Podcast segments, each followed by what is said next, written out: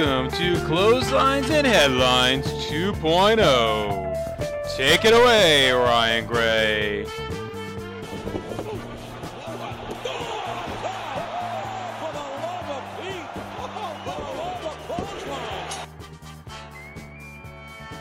right, North South Connection. We are back with episode six of Clotheslines and Headlines 2.0.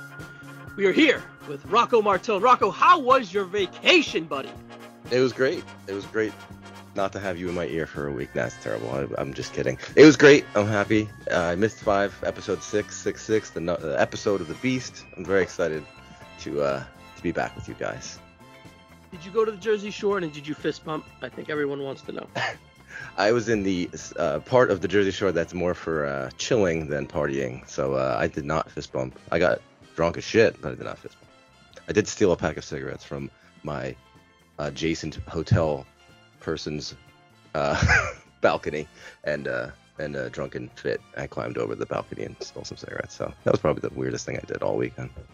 You fucking thief, you. All right, Rossi, what's up, buddy? How's it going? How is Beyond? We'll get into it later. I enjoyed Americanrana. How about you? I thought it was good. I mean, I think that the stuff that uh the stuff that wasn't supposed to be that great like over delivered. So yes. I thought that made the whole the whole card go top to bottom. But but yeah, no, happy to have Rocco back in the fold. Um, you know, we maybe we can have him talk about his band and, and drug intake as well as the day goes on. And, and well, it's uh, organic. Organic, yep. And, and today's WrestleMania six of our pod. So I mean, we're gonna be like Earthquake Hercules today. So. Mm. And of course, thank you for Marcus Fuller for filling in for the whole episode last week. That was awesome. Marcus killed it as usual. And but this time we have the wonderful Jenny Smith, not Jennifer Smith, Jenny Smith. What is going on? Hey boys, um, hard to follow Marcus because that was a good episode, but happy to be here with you guys. Yeah, Jenny, we don't know how long we're gonna stay. We might get sick of you and kick you out, but that's we'll fine. See. Speaking of earthquake, uh, that's Jenny's oh. favorite wrestler because he kills snakes. So I don't know if you guys oh, know that. God, why did I do this? you have a snake phobia, Jenny? A little bit. That's little fine. Bit. Don't worry about it. All right, and then at the, end, at the end of the episode, we got the heavy hitter coming in. We got Chad Campbell to go over the southern scene, and we have a little north-south connection. I guess showdown, indie showdown, we'll call it, but we'll see how that goes. Let's get into the news, boys and girls.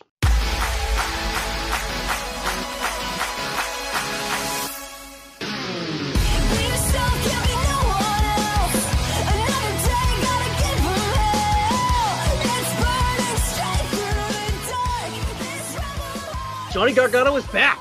Last night or last Monday on Monday Night Raw, 10 o'clock. No spoiler, no ink link, no nothing. Rebel Heart plays and Toronto goes absolute apeshit. I, I really loved how they do it. I didn't. I loved no how there was no red herrings. I loved how he just came out with no introduction, no nothing, and he felt like a big star. Of course, he's quirky, nerdy Johnny, but he looked like a big star and he was presented as a big star. So I I have high hopes that he's able to organically, not shove down your throat, Triple H on a absolute bending rampage of getting this guy over. I hope he can organically have that star feel that he does have. So I'm looking forward to him. Rocco, how do you feel that Johnny is going to kind of turn out on this landscape of Triple H's vision of WWE. Yeah, it's definitely going to be interesting to see how he is treated on the the main roster. Um, and since he was such a big part of the NXT run, um, it is cool how like if you present someone as a star, they'll just be perceived as a star, right? And there's no, yeah. you know, and it, it's very cool to see that. Um, his personality is a little strange to me, but like you said, yeah. it, organically it could grow and you know, an underdog. It's funny because he left as a, a, heel and now he's back as a babyface, obviously, and uh, it'll be interesting to see him portrayed as the that's the uh, the underdog, like uh, a Johnny Gargano Royal Rumble Iron Man fucking run might be a very cool thing to watch, right? So I'm uh, I'm excited. Yeah, it, to me it's got to be organic. It can't, but he is organically like loved in a way. Jenny, do you love him? Do you like him? Where are you with Johnny? I, I like him. I've missed him for sure. Yeah, good way to put it. I missed him too. I, I don't know about theory.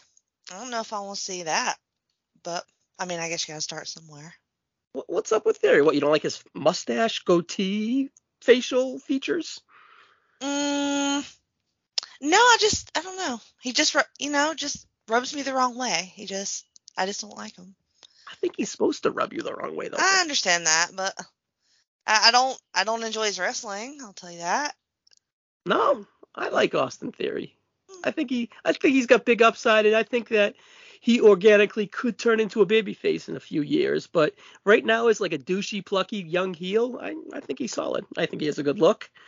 Um, I think he he's polished enough for a 24 year old guy to have good WWE matches with solid veteran stars like AJ Styles and Kevin Owens and guys of like that. And I you know perceive Johnny wrestling match maybe they throw it for the briefcase. Maybe they just have like a little mentor battle or whatever. But I, I am looking forward to it. Rossi, where are you with that? You think Theory is the right guy to stick with Johnny right away?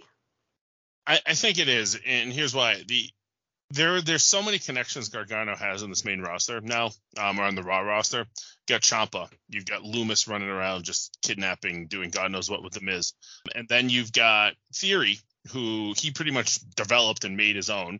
Um, a couple of cool things there. Um, as far as like the mentions that he got the mania before him, which he mentioned he got two mania. I think he forgot the pandemic mania that he was on uh, when he was with Zelina's stable. Um, but I, I thought that you kind of had to give Gargano one of those like loose ends to tie up before you really get him into the next level. And it's kind of probably a comfort level thing for Gar- for Gargano too, right? Like he mm-hmm. looks so small next to a guy like Theory. He would have looked so much smaller next to like a guy like Owens or a guy like God knows who else you could have had with him, you know. Um, but kind of get his feet wet. You know, he's been off TV for a while. Um, you know, I, I, still think that you might see him pop up in NXT at some point and tie up a loose end with Waller uh, because that's kind of low hanging fruit as well.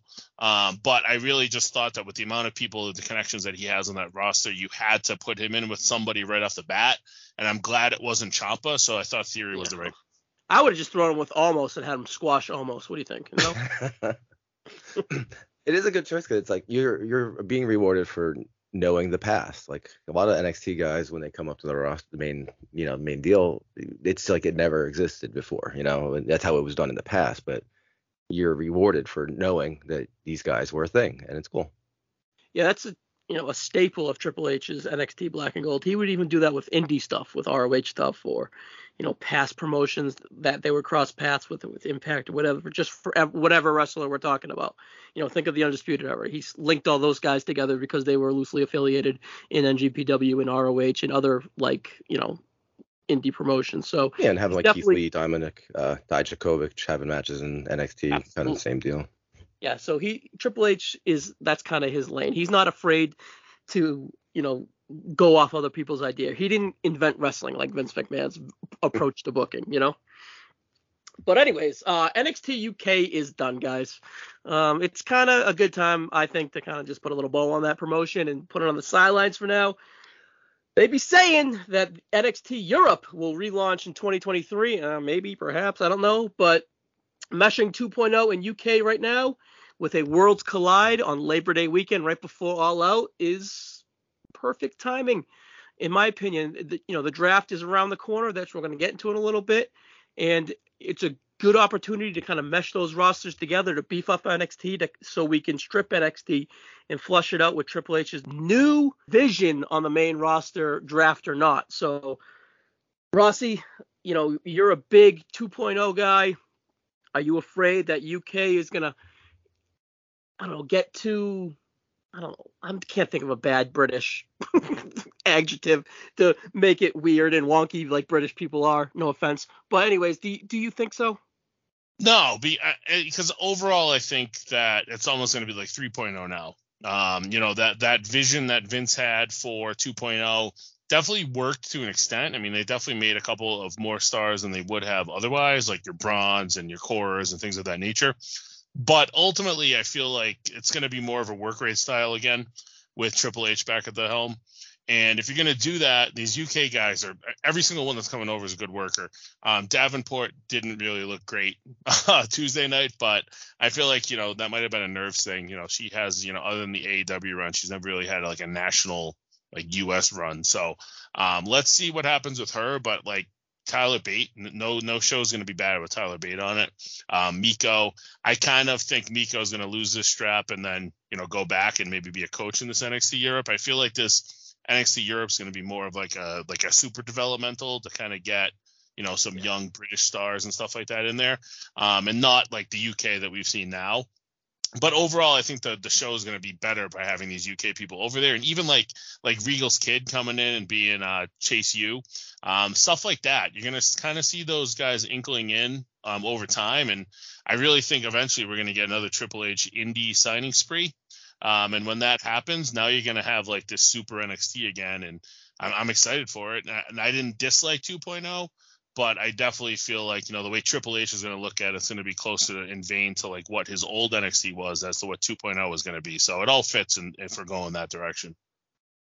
Yeah. Now, Rocco, you you have to watch. You can only we're only allowing you to watch one pay per view Sunday night Memorial Day weekend. Is it All Out or is it Worlds Collide? yeah, I'll be watching All Out instead of that. but doesn't mean I'm not. uh Well, yeah. Uh, They're the, staggered. You can watch them. Yeah, yeah. Um I, I like the I, the big thing is to me is the Trent Seven not being a part of the uh the people that were brought over, which is kind of strange to me.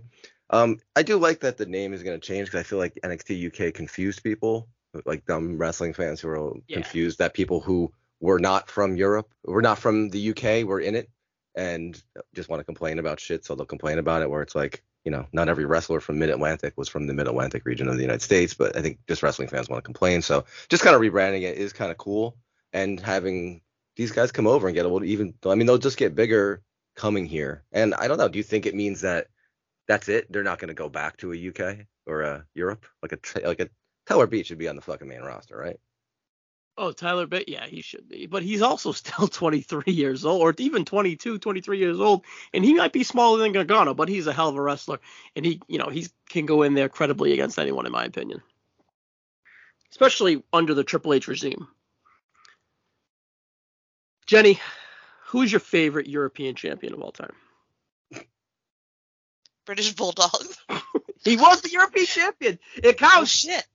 The inaugural. So maybe so you're trying to say yeah, I did like I didn't know that, sir. I had to think real quick. I, I well, I just jumped on my surprising myself that I remember that he was the first one. So, sure. Do you think this is going to happen in 2023, or are they just kind of throwing smoke up our ass to, so they can release a bunch of people and uh, get away with it? Um, I think that depends on any future world pandemics, probably in 2023. So your monkeypox and whatnot. Um, if everybody can can stay healthy, uh, I don't know. He he's got a lot on his plate, so that might be sort of long term, big idea. I don't know. Well, the groundwork is there because he's been talking about this for six, seven years now. Really, since your UK start, started, he had this big global vision. So the groundwork's there, the idea is there, and maybe the hoops of Vince McMahon and whoever are kind of out of the way, and he's able to do it. So I don't know. Triple H is a pretty creative guy. He's a passionate guy, so I can definitely see him kind of doing it. Can I ask you something? Do you all feel like all of this stuff has moved incredibly fast, like since Vince got ousted? Like it just seems like everybody was just waiting for this to happen. like they had all this shit set up, and then as soon as he's out, they're just boom, boom, boom, making moves. Was there was all this already done, or was it a surprise? So, and they're just reacting. So my thought.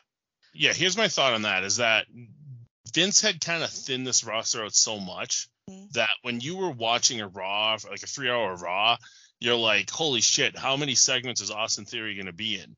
Um, or you know, Oma Omos is getting two, three segments a night. It, there was definitely space to bring these guys up to the main roster and just make the show feel more coherent and kind of feel like you're getting more out of it. So it, it was kind of it feels like a major tweak um, to like the viewer that mm-hmm. you know just to seeing all these new names come in. But I feel like the show just makes a lot more sense now and it flows better and it's just more of like a Triple H vision. I mean, you think back to like Triple H's old NXT the amount of shit he would get into a one hour episode was crazy. And now, you know, looking at, I mean, even this past Monday, longer matches, but matches make sense and everything's built up. Like they built that edge match up for two weeks. I don't remember the last time Vince built up a Raw match for more than one week. And, and even then was kind of getting spotty. It was like 24, 48 hours most More than one night, brother. Yeah. So that's where I really feel like it was more of like a more reformatting of the show and just realizing that shit, I have a lot of space to bring more bodies in to make this show feel whole. Because you'll notice like SmackDown, other than Kross, um, hasn't really had as many of that like infusion in. Um, but over time, you know, once we get out of the castle, maybe that will start to happen as well. Um, but it, what I've seen with SmackDown is you've had more like more time for the women. You like this yeah. tournament's kind of been good as far as getting, you know, all all the women have been on TV way more than they ever were in the Vince regime. So it's really cool how they've kind of been able to maximize that SmackDown roster. But also, you know, where Raw was three hours, they found a way to make that three hours way more entertaining, like almost overnight. Yeah. It's shocking it's meaningful. it happened. And you got to figure like a trips is like it's like the like the Queen of England's kids are just waiting for this chick to die so they could like get on with that's it. Not, that's the feeling I get. Like that's how it comes across to me. Right. Like you got to figure he's just been thinking about this shit for years, just being like, when is it gonna happen? When are they gonna? And then it just never did, and finally it did, and he's just like. These scenarios have been running through this dude's head for fucking years, probably, and it's it's sad because like, a lot of the pieces he would have loved to have used are gone now. And it's kind of funny when people would shit on AEW for signing so many people. Seems pretty smart that they did that now because guys like Keith Lee and all these dudes that they signed away are those are toys that Triple H cannot use. That like fuck man, I would love a, a, a Keith Lee on a, a, Raw at this point, but you know it just ain't gonna happen now. But yeah, I figure he's just been planning this forever. And not to get too much in the weeds, and sure he planned it, but how much did he premeditate it too? yeah, is he the one that's planting the leaks? Is he the one? long Great story question. short. Great long story short, Vince kind of fucking pulled his dick out of his pants and and showed him who was boss. Really, you know what I mean? So is this his dirty way of getting back at him? And he was ready for it too. So I don't know. It's interesting. That's another day for another rabbit hole. Yeah, sorry. If he did, if he did, then I want to thank him for that because. Yeah, I know, right? I know, I know. All right, so there's a lot of reports out there about the draft. Ah, it's going to be after the castle. Ah, it's going to be week one of NFL. No, it's going to be week two of NFL, but nah, it's WrestleMania. It's the weekend after WrestleMania.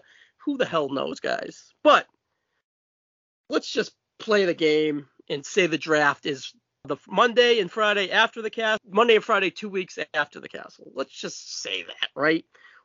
For now, anyways. Rocco, when is the best time if Triple H is asking Rocco Martone, when when is the best time on the WWE calendar to do this draft? What would you tell Triple H?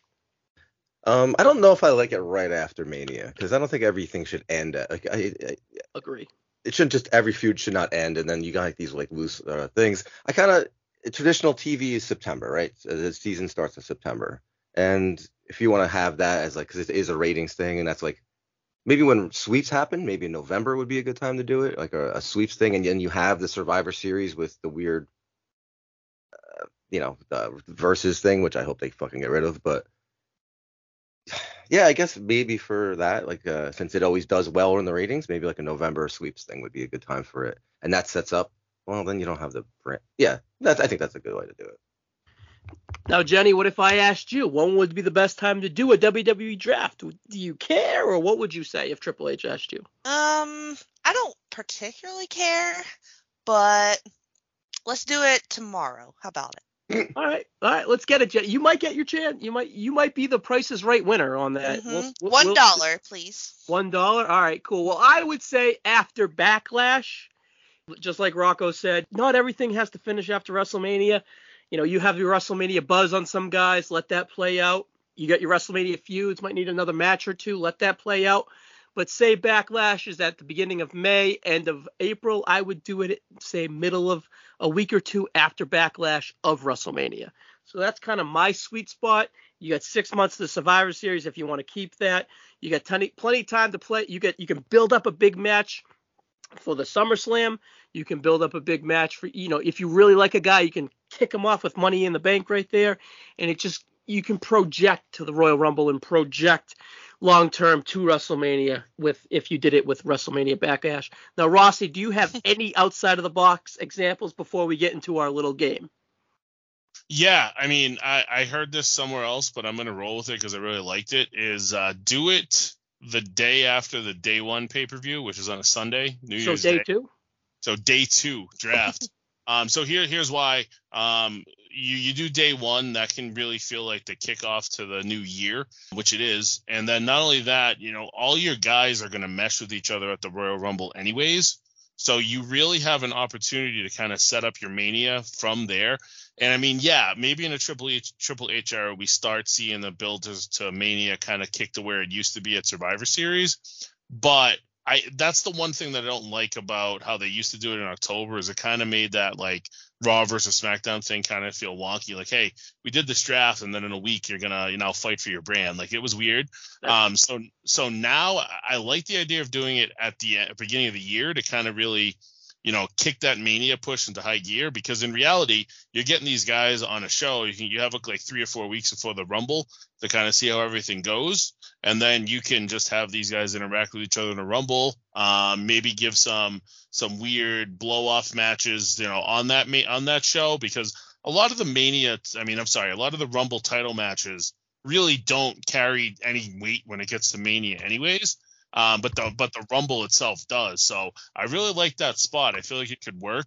Um, and you know, you do that against you know the NFL season just ends around then, so that's where you know you might start to get more viewers into Raw and SmackDown, and those viewers that first come over back to I'm sorry, first come over to Raw because Monday Night Football's over, they might stay now because they feel like they saw the start of the year.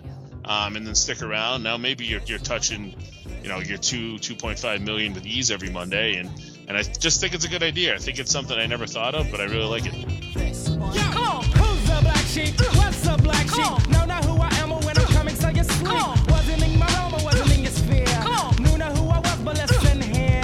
Press P-R-E-S, yes, I guess I can start. If it's alright with you, I'll rip this head joint apart.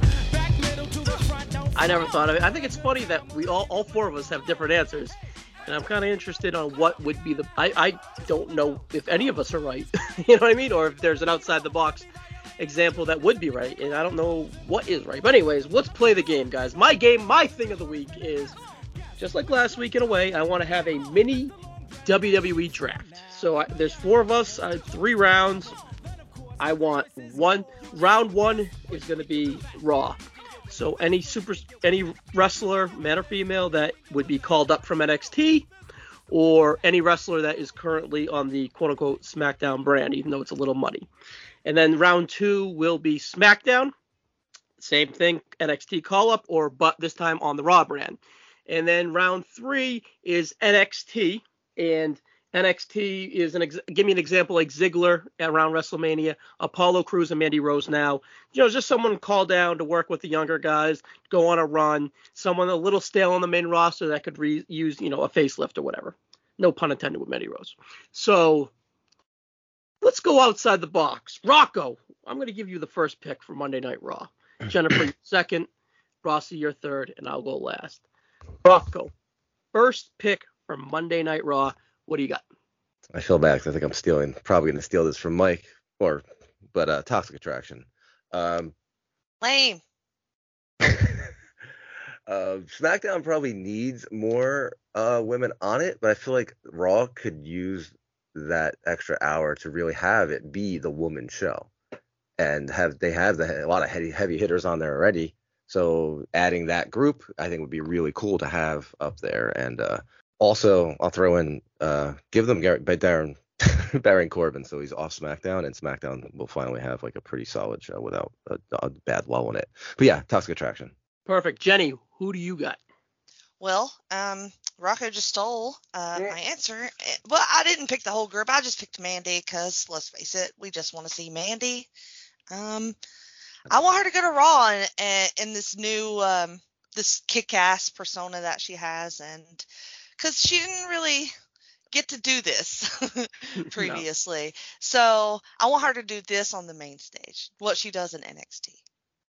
I think it could work. She has this weird confidence, not a weird confidence. She has this like withstandable confidence now. Before Yes. you would you would see small pockets of before, but there was no real substance besides just being the hot chick.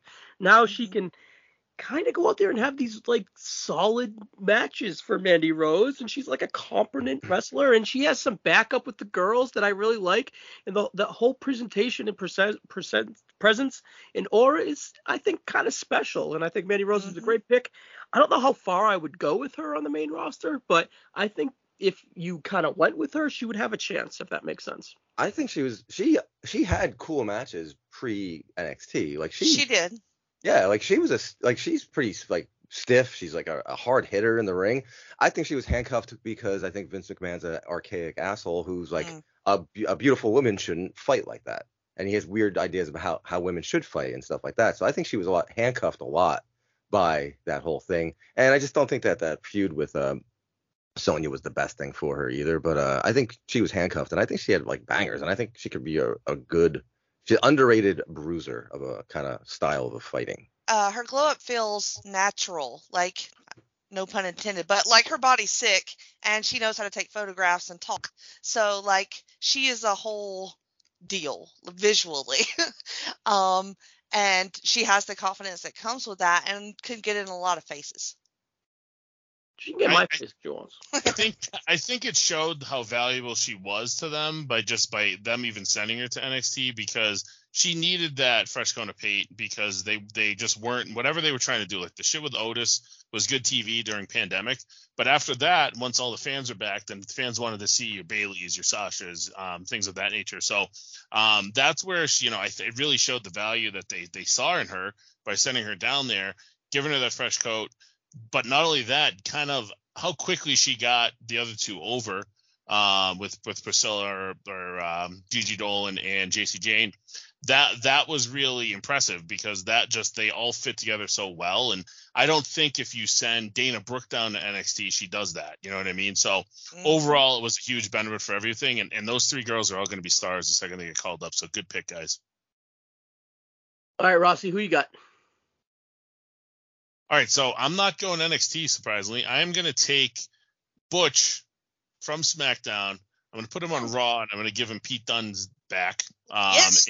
And let's put him into some bangers with your Garganos, your um, Kevin Owens, whatever you want to do with that roster there. And and I think that you know that's a good way to reset him is get him away from Sheamus and um, Ridge, and now he's Pete Dunne on Raw. Perfect. Now I'm going to take that same energy and give it to Max Dupri and repackage him as LA Knight. Just kind of let him quickly move away from the maximum male models. Under Vince McMahon, might it worked? Uh, probably not, but it, it has a better chance of working. It Doesn't really feel like it's a Triple H thing based off what they've been doing. There's some a little equity there that they can do with Mansoor and Mace or Mace, but but have him do that with Maxine Dupree. Just get LA Knight away from them and just kind of throw him on Raw and just rise him up. I think he has theory upside on a like an older guy scale, and I think he can can kind of go on like a a better version of a Bobby Roode push like when he got called up. So oh, I think this I think he's super charismatic. He can talk, and Raw is a perfect place for him to fill his time and use his energy. All right, so guys, this is fantasy football style, so it's a reverse draft. So swerve, I'm first this time. Oh, So. I swerved you guys. So, anyways, the guy from SmackDown that I'm moving to Raw is Bobby Lashley. All right, so kind of like Drew McIntyre last year, where it's just like, all right, he did a lot on Raw. He's a little played out on Raw, and he's done his thing.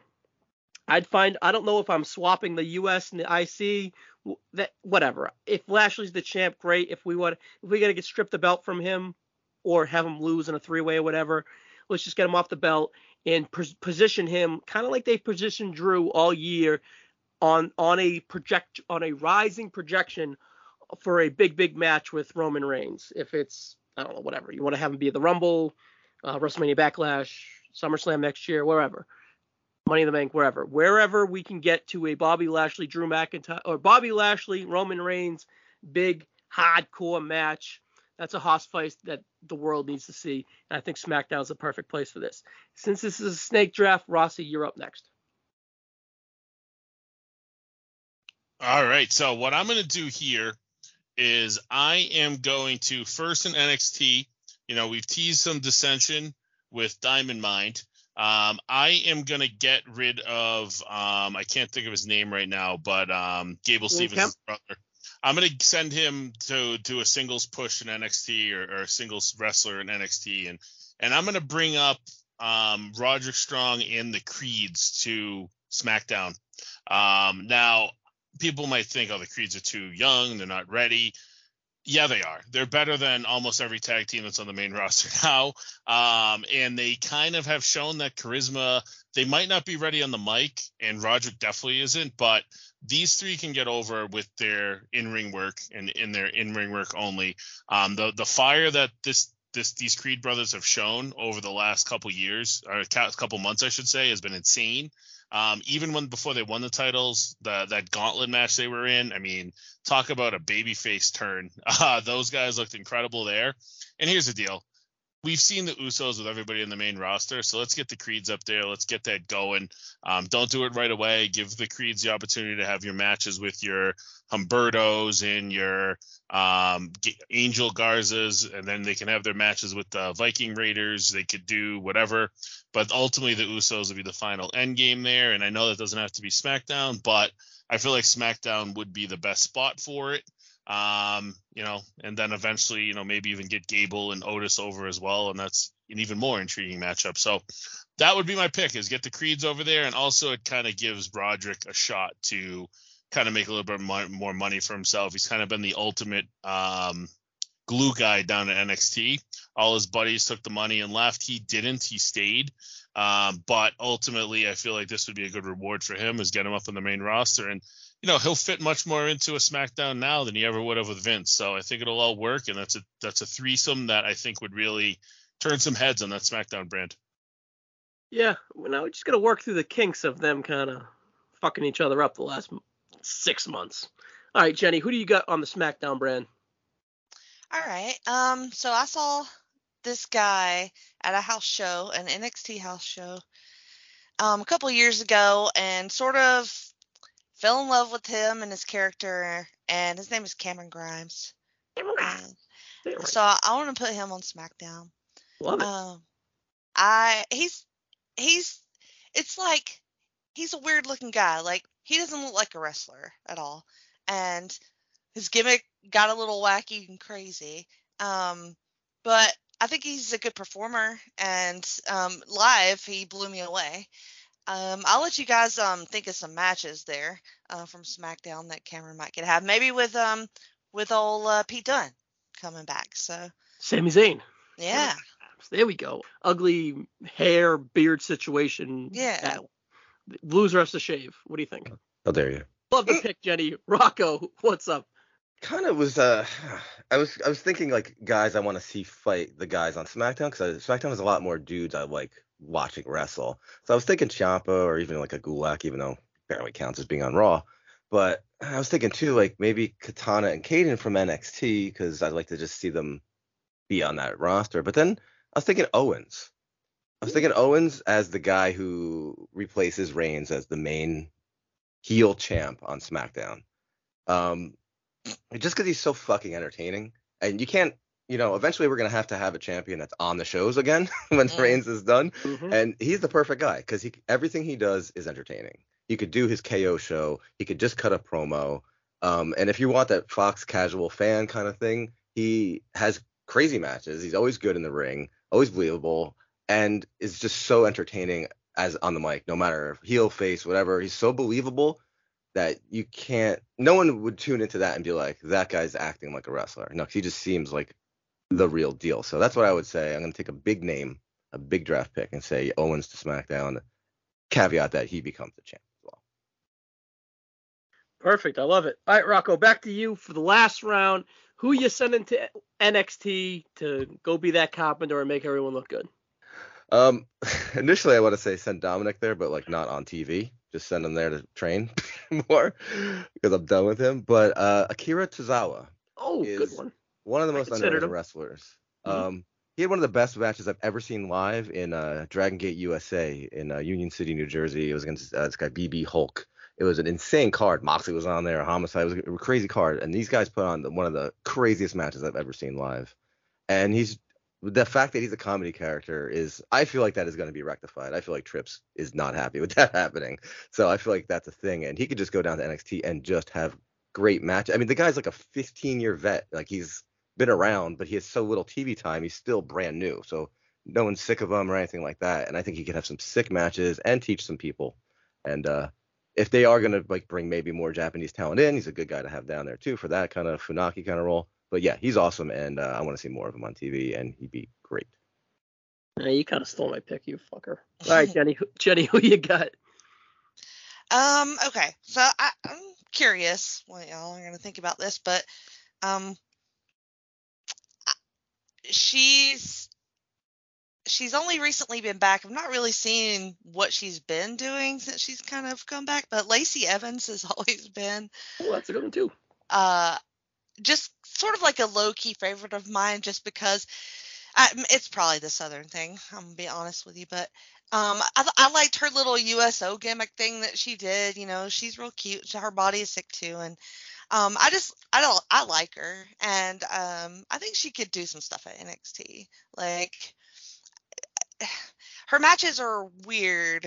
Like I think she has a lot of potential that we've maybe not seen in the ring yet. Is it the Southern Belle gimmick that kind of gets you? Uh, it definitely is. it's cute. But I was saying I, she could do with another run through at NXT. Cool, I like it. I think that's actually a good pick, and I could see that Triple H definitely doing that, being like, I don't know what to do with her. Like they fucked her up so much, time, so many. Let's give her like start a, over, kind of. Let's just give her a quick yeah. reset on like NXT and have it be a real reset instead of like a right. manufacturer reset and let's see if we can organically get her to where she needs to be. All right, Rossi, I can wait to hear your outside of the box pick. So, I originally was was thinking Dominik because I just want him, I thought that too. want him away from his father, and I feel like he needs it. Um, but then I was thinking about Mustafa Ali, but I also think that he can kind of get a new lease under Triple H in the main roster as well. So here we go. We've got a lot of green girls down there. I really like what we got out of her when she was down there with Cora. So I'm sending Natalya to NXT. Now it sounds crazy, but she's she seems like she's willing to help the younger talent. She does a lot with the, like the school that she works out of or whatever she's doing. I know Liv is there now. I just saw her post it today. Um, so get Natty down there. She can have her matches with her Cora. She can have her matches matches with Roxanne, uh, Tiffany Stratton. Um, the, the match Cora had with her when Natty was down there last time was was pretty sick uh, for a Cora match at that point. So um, she's the one that I really think fits into that. Um, I I really think she has kind of done all she's gonna do on that main roster. I mean, think of when she had this match with with Ronda uh, we we talked for three episodes about uh, you know, it just doesn't excite me that it's Natty. Um, she's just goofy. She their charisma's lacking. And I mean, she's she's the type that can go down to NXT and not really have a rebooted character, but just be like this cocky, uppity. Um, she doesn't call herself the goat. She calls her the boat, the the best of all time. Have that happen in, in NXT, but have her showcase her talents and work with some of those younger people down there because here's the deal natty's done natty's been on this main roster for what feels like you know what 15 20 years now. It hasn't been that long but it feels it. Um so let's get her down there. Let's get her to kind of shine up some names up there. And who knows have some sick matches down there then we might be more happy to see her when she comes back up and has uh you know a rumble spot or something down the road. All right you guys all passed for not picking madcap moss All right, there's so many names I could pick to reboot, like a Gulak, even like a Jinder and Shanky, even like a Nakamura would be fun. Low key, Sheamus would fucking rule. You know what I mean? Sheamus going down there and killing all those dudes. But the guy I'm gonna like even hold on, even like Mustafa Ali and Cedric would be fun. But the guy I'm gonna go with is actually T Bar uh, and just repackage him as Dijak, Chris Donovan Dijak, Dijakovic, if you want to invest in the name that you gave him. Just a reset button, three month uh, run down there, one meaningful feud, um, North American title, even if they wanted to, and then as soon as the Rumble's around, bring him back or something like. Just find an excuse to get him back quick. Uh, I, that I think that would be a good reset. Like I, I don't think a reset on the main roster would work just because there's so much new right now on the main roster with Triple H's vision that I'm afraid that if Dijak got reset, he might get lost in the shuffle. But I think an NXT right now would be a perfect place to kind of reset him.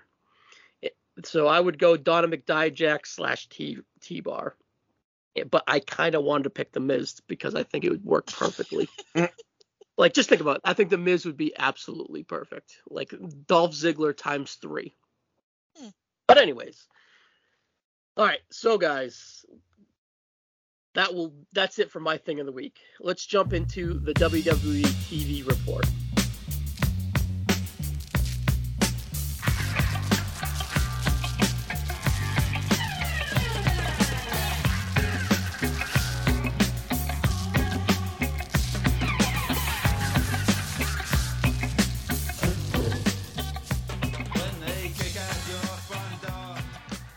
Clash of the Castle is about, from this recording, eight days away.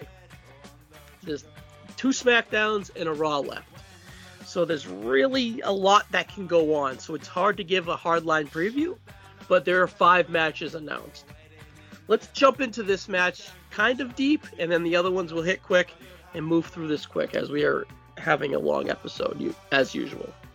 The first match that I really want to sink my teeth into is Drew McIntyre versus Roman Reigns. Not necessarily stick my our teeth into it so deep since we've kind of have been doing it the last six episodes, but kind of like the follow. What's gonna happen and speculate of them adding like a stipulation slash a title split thing. All right, so the stare down promo segment to close SmackDown last week finally happened, and I thought it delivered. It was really Drew felt big in the moment, standing and staring at Roman Reigns. He didn't feel like he didn't belong.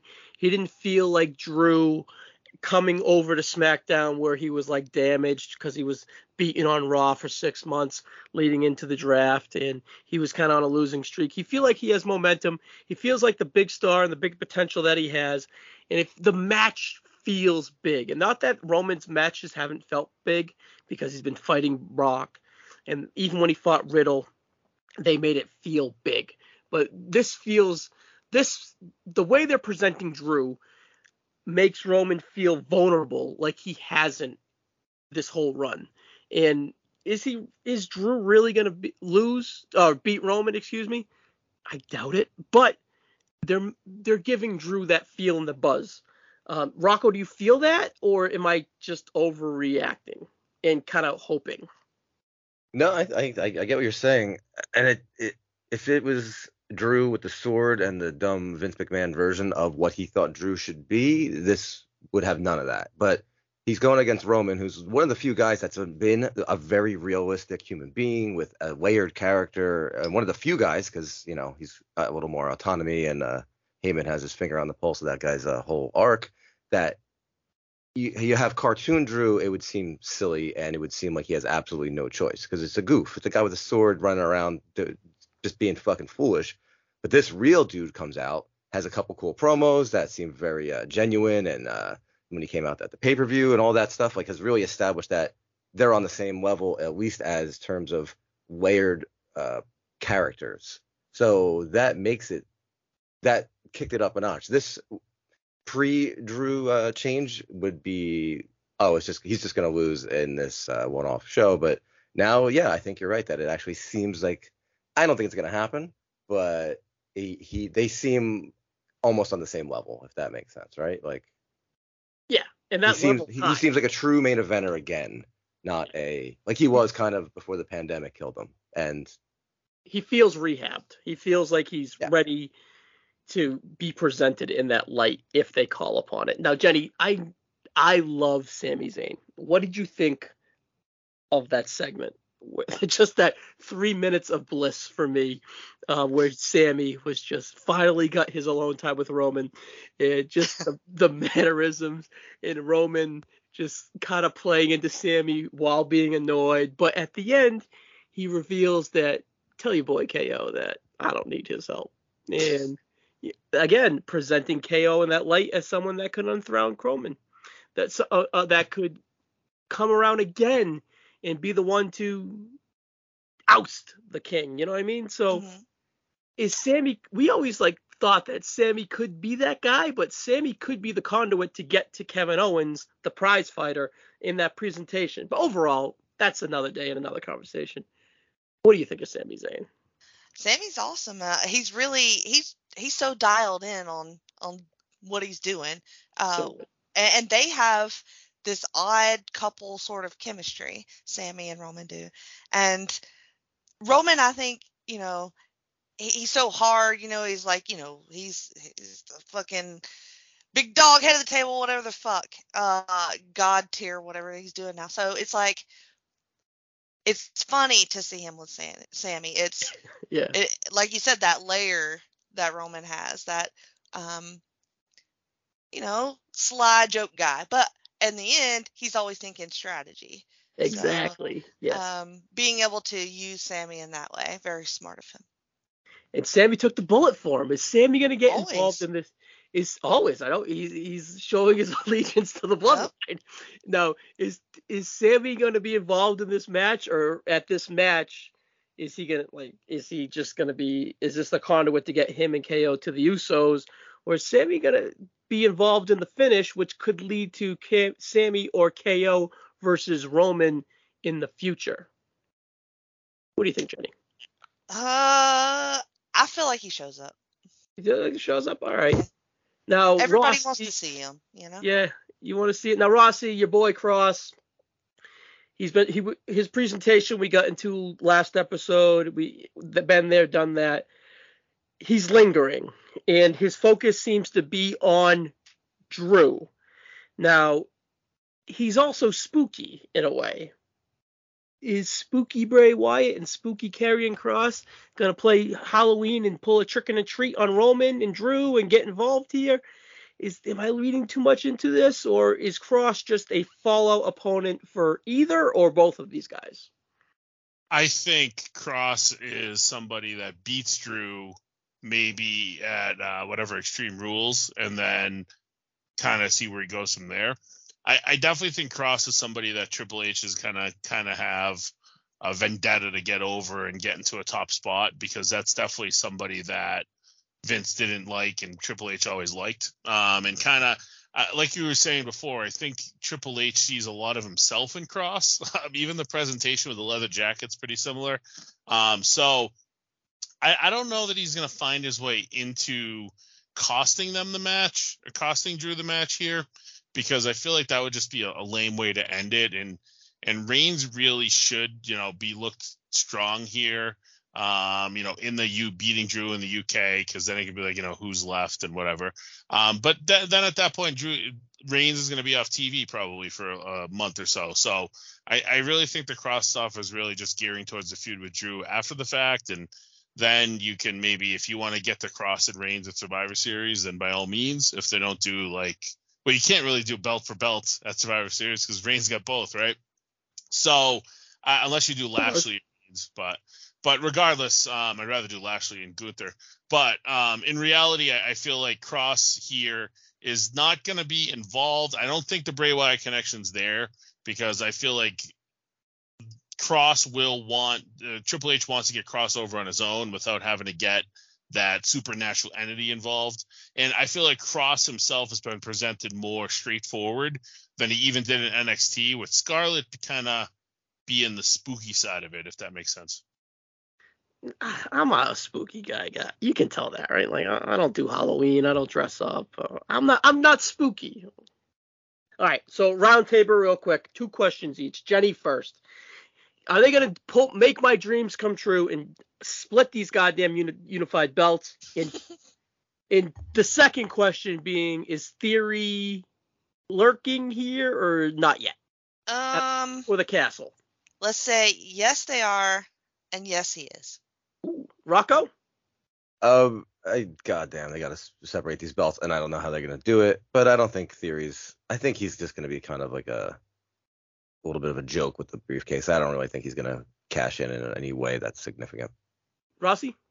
I, I, I don't know. I, I don't. I feel like Theory's closer to losing this title or losing this briefcase than he has ever successfully cashing it in. Um, so no. Well, I meant just as a cash in, not not win or lose. Right. Oh yeah, no, I don't. I don't even think that'll happen. I feel like he's gonna lose the Gargano and maybe be forgotten again for another couple weeks. Gotcha, gotcha. All right, so the second card announced for the Clash of the Castle is a six women's tag match. Bayley, Iyo Sky, and Dakota Kai versus Bianca Belair, Alexa Bliss, and Asuka. Bayley had a warm up match against Aaliyah, and it wasn't that good, but not sure if that's Bayley's fault. But she looked decent within that match structure with freaking Aaliyah, whatever. But Aaliyah's whatever. Uh, Iyo and Dakota are in the finals of the tag titles. There's a fatal four way to face Raquel and Aaliyah on the SmackDown side this Friday night on SmackDown.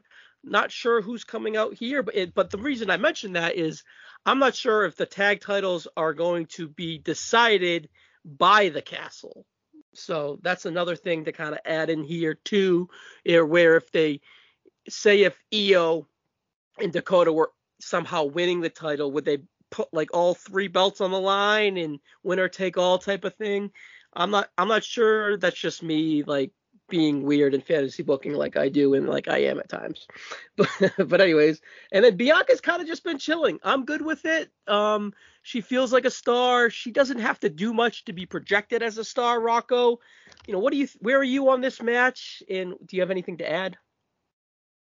Yeah, I mean it's six people I really like. Uh, some of them all timers for me. So it, it you don't really get the women's six man like super like uh, what was that backlash with the the bloodline that was a super cool like six man match where that's you know it's just going to be a balls to the wall kind of thing and they really have never done that with uh, the women so with all the people in this match this could be a show stealer i think it's the one i'm most excited for maybe and uh so I, I feel like Bayley.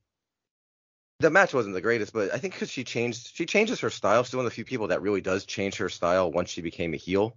And I feel like she probably should have just ate her up, but she gave Aaliyah a little bit because I think that's like a project they're trying to have this girl like do. Uh, they're trying to make this girl seem a little better than she is. So I think Bayley probably should have just ate her up and destroyed her. And uh, but I don't think that's Bayley's fault. Um, I think the tag titles should be decided the, like the Monday after the Castle show. That should be the main event of Raw, and they should definitely hold up on that. And um, yeah, Bianca just I mean maybe she could have a little more. Uh, no, I think what she's been doing because I don't want to see her fight every like I don't want the world champ to fight on Raw every week, you know. So I like that she's just kind of been coming out and being part of this, and uh, she makes this six man even more important because the champ is in it too, right? So I think it's really cool, and I think the like I said, the, the bloodline kind of six man match that I'm talking about, that's that's where that's my that's what I think this match will be. I think it's going to be that good, and uh, I'm very excited for it. Yeah, um, Jenny, I know you love Bianca Belair. You I good do. with her? You good with her just chilling, doing her thing? Is she still flipping her hair? Did she stop that? She still flips it. Um, I think that she is pay. She is working, but she's not in the ring. Because if, if you follow her on Instagram, she is all the places doing all the promotions. She is, you know, commercials and events and blah blah blah blah. So she is working on that side of it, and so and she's in this huge match, which I'm also excited about, even though Alexa Bliss is in it. So she she's not really resting that much, um, but either in or out of the ring, really. You Yeah, it's kind of like how sorry, it's like how me and Mike were talking about how she kind of is the John Cena. Like she should be the female Yeah. John Cena. So she's out there doing all that That's stuff. That's what she's doing, yeah. Awesome. You got Alexa Bliss heat, Jenny? Eh, I just I don't I don't get it with her. Uh, I mean, it, that's that's all I have. I don't get it. Have you ever gotten it? Not really. I mean, it's funny because one of my very first wrestling T-shirts that I bought when I became a fan was an Alexa Bliss shirt, Uh, it still hangs in my closet, and I look at it and go, "What was I thinking?" But Hey, She's one of the she's one of the reasons why Smack uh, SmackDown 2016 was one of the best uh, eras of this company in the recent history. So sure. gotcha. All right, the third match they got announced here is Gunther versus Sheamus for the Intercontinental Championship. Nakamura and Gunther lived up to the hype, in my opinion, two SmackDowns ago. I love that it was positioned in the main event, and I really thought they delivered a pretty good three and three quarter star match. I thought it was awesome. Um, and then the following SmackDown, you had that awesome, fantastic number one contender five way match with Sami, Sheamus, Madcap, Corbin, and Ricochet. Rossi was Sheamus the right pick, and I don't even have to. It's perfect. Gunther versus Sheamus in the castle. It's going to be presented as a big match. I don't even have to ask. I know it is. How excited for it are you? Man, I'm pumped. When, when they first showed the graphic for this five way, Sheamus like jumped off the page to me because I feel like this is the time to do it with the European flavor that they both have. Um, I, I think that it was the perfect time to pull the trigger here. I was uh, petrified as the match was going on that they were going to go right back to Ricochet. And it's not that I don't want to see Ricochet in the spot. I just don't want to see Ricochet in the spot in a 80,000 seat European arena uh, stadium. Um, Sheamus has earned this match, in my opinion. And he's kind of been somebody that has been kind of held back. I mean, even his Mania match was a which was a wonky six man got held short or whatever it ended up being tag match. Um, so I, I'm pumped that this match happened. That the five way was awesome. Uh, the, there was one of those matches that when Sami Zayn got that pop, I was like, shit, Sami's gonna win this thing. Um, but he didn't have to um, for him to have a great night and all five guys looked awesome in this match. Uh, Madcap did, Corbin did, Ricochet looked as good as he has looked in a long time in this match. Um, and Sheamus is just who he is, you know. And Gunther's on another level. I mean, similar to what Raw's doing with Lashley, making that title feel more important than it has in years. They have so quickly done that with the IC title on SmackDown as well. The Nakamura match, it's as good of a as um, this sounds like I'm going to be hating on Nakamura, but it's as good of a Nakamura match as you're going to have in 2022. The guy isn't here to have five star matches anymore. He's here to make money, look good, and go surfing. Um, and he showed up and he did his thing with Gunther. Um, Yep. Would I rather have seen that match maybe five years ago? Sure. But ultimately, for a SmackDown main event, it, it brought what I was hoping out of it and what about what I expected. Uh, Nakamura, you know, is going to definitely need need a little bit of a facelift here down the road, but should be easy to happen with Triple H. Uh, but overall, Sheamus and Gunther was the match I was most excited to, to see come together, and I'm happy they got there. Now, real quick on that, I loved how Sheamus mid match did that Gunther pose right before the commercial. Was it a red herring? I don't give a fuck, but it was awesome. All right, the fourth match we got here is Riddle versus Seth Rollins, or Seth freaking Rollins, excuse me. This match was delayed from SummerSlam to be showcased at the Castle. Less has been more here. It- It's been a great mix of intensity for both guys. Both guys have been kind of zany the last year, really, with the Arcade Bro and the cackling Seth Rollins. So it's really cool them to focus that intensity energy at each other. So that's um kind of a Triple H thing, but I think it works for both characters, Rollins and Riddle. That is. Uh, are we done here? Both guys really seem like they could use a win. Really, I think I don't think I don't want to say either are vulnerable for a loss, but I'm not sure if we're this is the first match of a series of three. I think they they of course they can get legs to stretch this to the um the draft whenever that would be, but overall I think it's good. Jenny, real quick, we had a question last week about a a weed strain. Um yeah, I heard that. Ross, I'm not a weed guy. Marcus wasn't a weed guy. Rossi did a good job explaining it. Now in Mhm. Florida, with medical marijuana cards, can you get a mean weed strain, or am I delusional? Uh, yeah, you can get a bunch. Or Oh. I have like seven right now. So yeah, A- anything that you need, you can get. you specifically to make you mean, and like, I don't think I need that. I, I think I'm naturally a mean person. In a in a That rough is very true. But Well, like the fuck that kind of has heat with me. like a sativa, I think you would like probably explode. Now, real quick, what's the diva?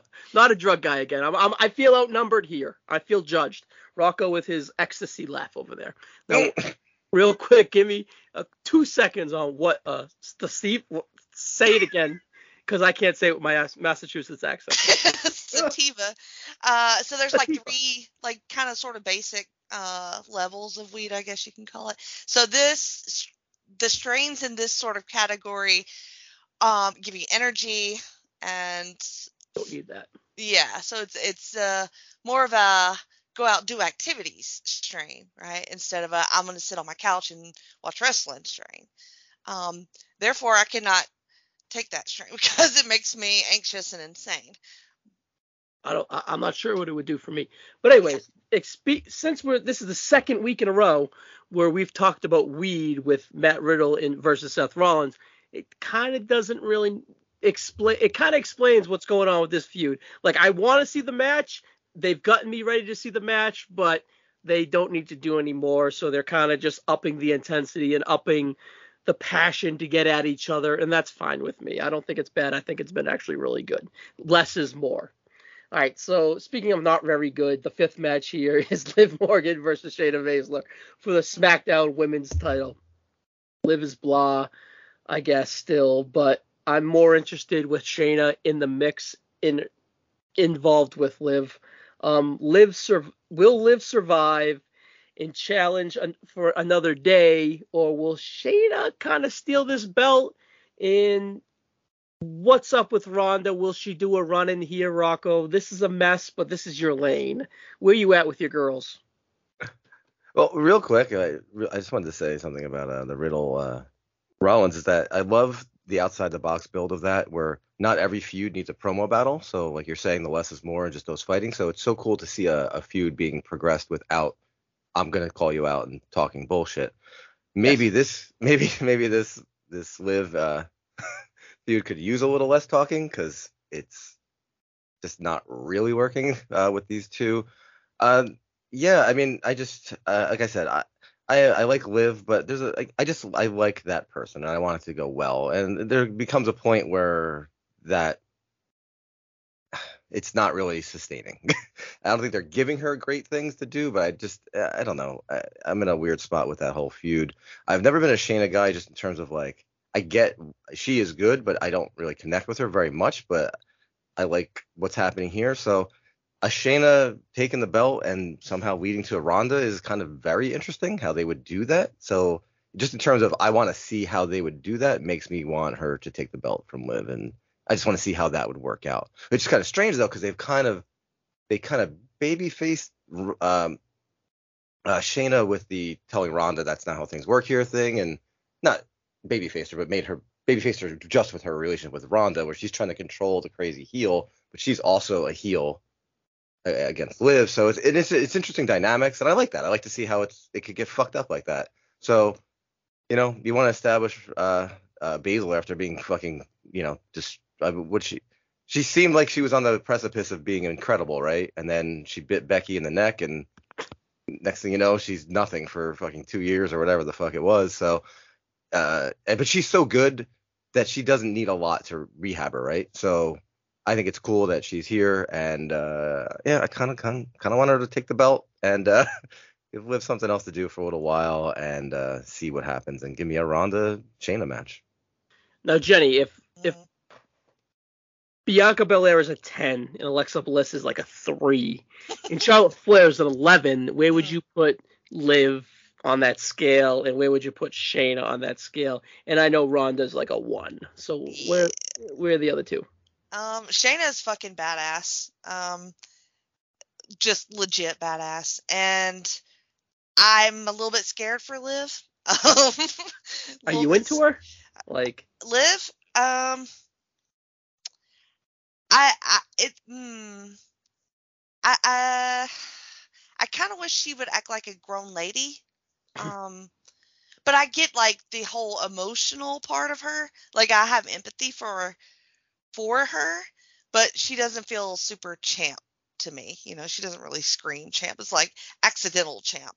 It was way. It's just way too early on her. Yeah. I guess her her her rise. I guess she just wasn't mature enough as a character to live up to the the billing as Which- champion. which is interesting in a story for Liv anyway. Like I I got this and then I sort of crumbled under this and it could give her a way to build something post Give her a little edge. Yeah, Yeah. give her a little edge. But by scale, Shayna is probably seven and Liv I would probably do five.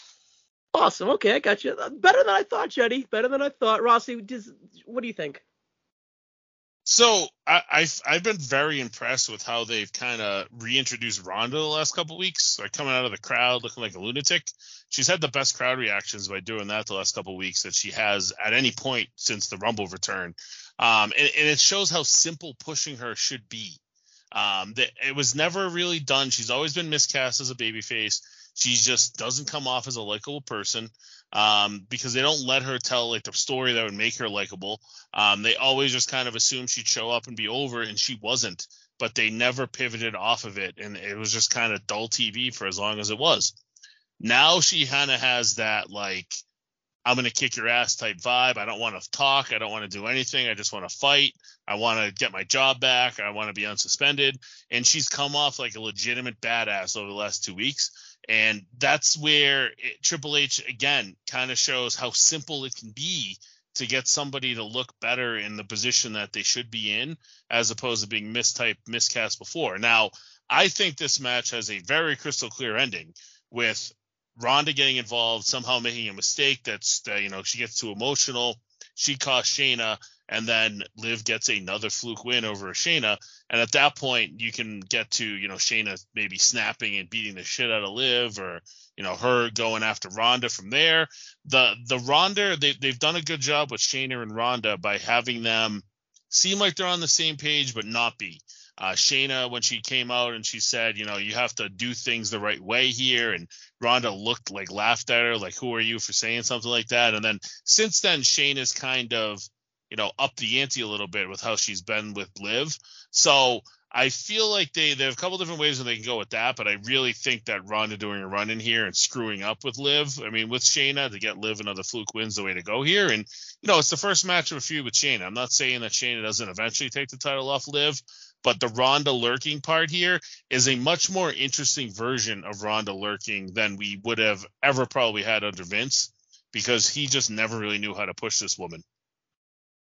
Yeah, it's it is better, but it's still it's it's less forced. I don't want to say it was forced. It, it's it was forced from the Rumble to really SummerSlam. So that refocused, maybe that Triple H dust is could always help regardless, especially with a Ronda Rousey type too. All right, so obviously Vince, she kept saying Vince kept telling her keep smiling, so now she's not smiling and she's able to focus that energy as it really fits her persona and her real life personality more. That makes it feel more organic on screen. So yeah, good good synopsis there. All right, so here are other potential matches that you kind of can forecast. Maybe a little Johnny Theory action. I doubt that they make it for the Money in the Bank, but you never know. If they want to add juice to it, they could, but I don't think that they should take the belt off of Johnny. I mean, I don't think they should take the briefcase off of Theory. Uh, the Judgment Day, the Mysterios, Edge, Rhea, Dominik, Strangling, Dominatrix. Is it just simply Edge versus Finn and it's just all noise to get us there, Rossi? Is that what it's going to be? I mean, you have Beth back. Are you gonna do Have Beth? to, Are you gonna do Beth and Rhea, or are you gonna do a six six person? Um, it feels like it's a time to do the six person with Beth. You know, Beth Rhea and um, Edge against Judgment Day, and then we can still get the Dominik heel turn that everybody keeps thinking is gonna happen, and I don't even want to see because I just don't want to see Dominik. Um, but the match is kind of cool on paper. I mean, maybe you hold off and you do Edge and Finn as kind of like one of the main matches on um, Extreme Rules because you don't have um, Reigns around. Uh, I don't think that this match is going to be the end all be all of this feud.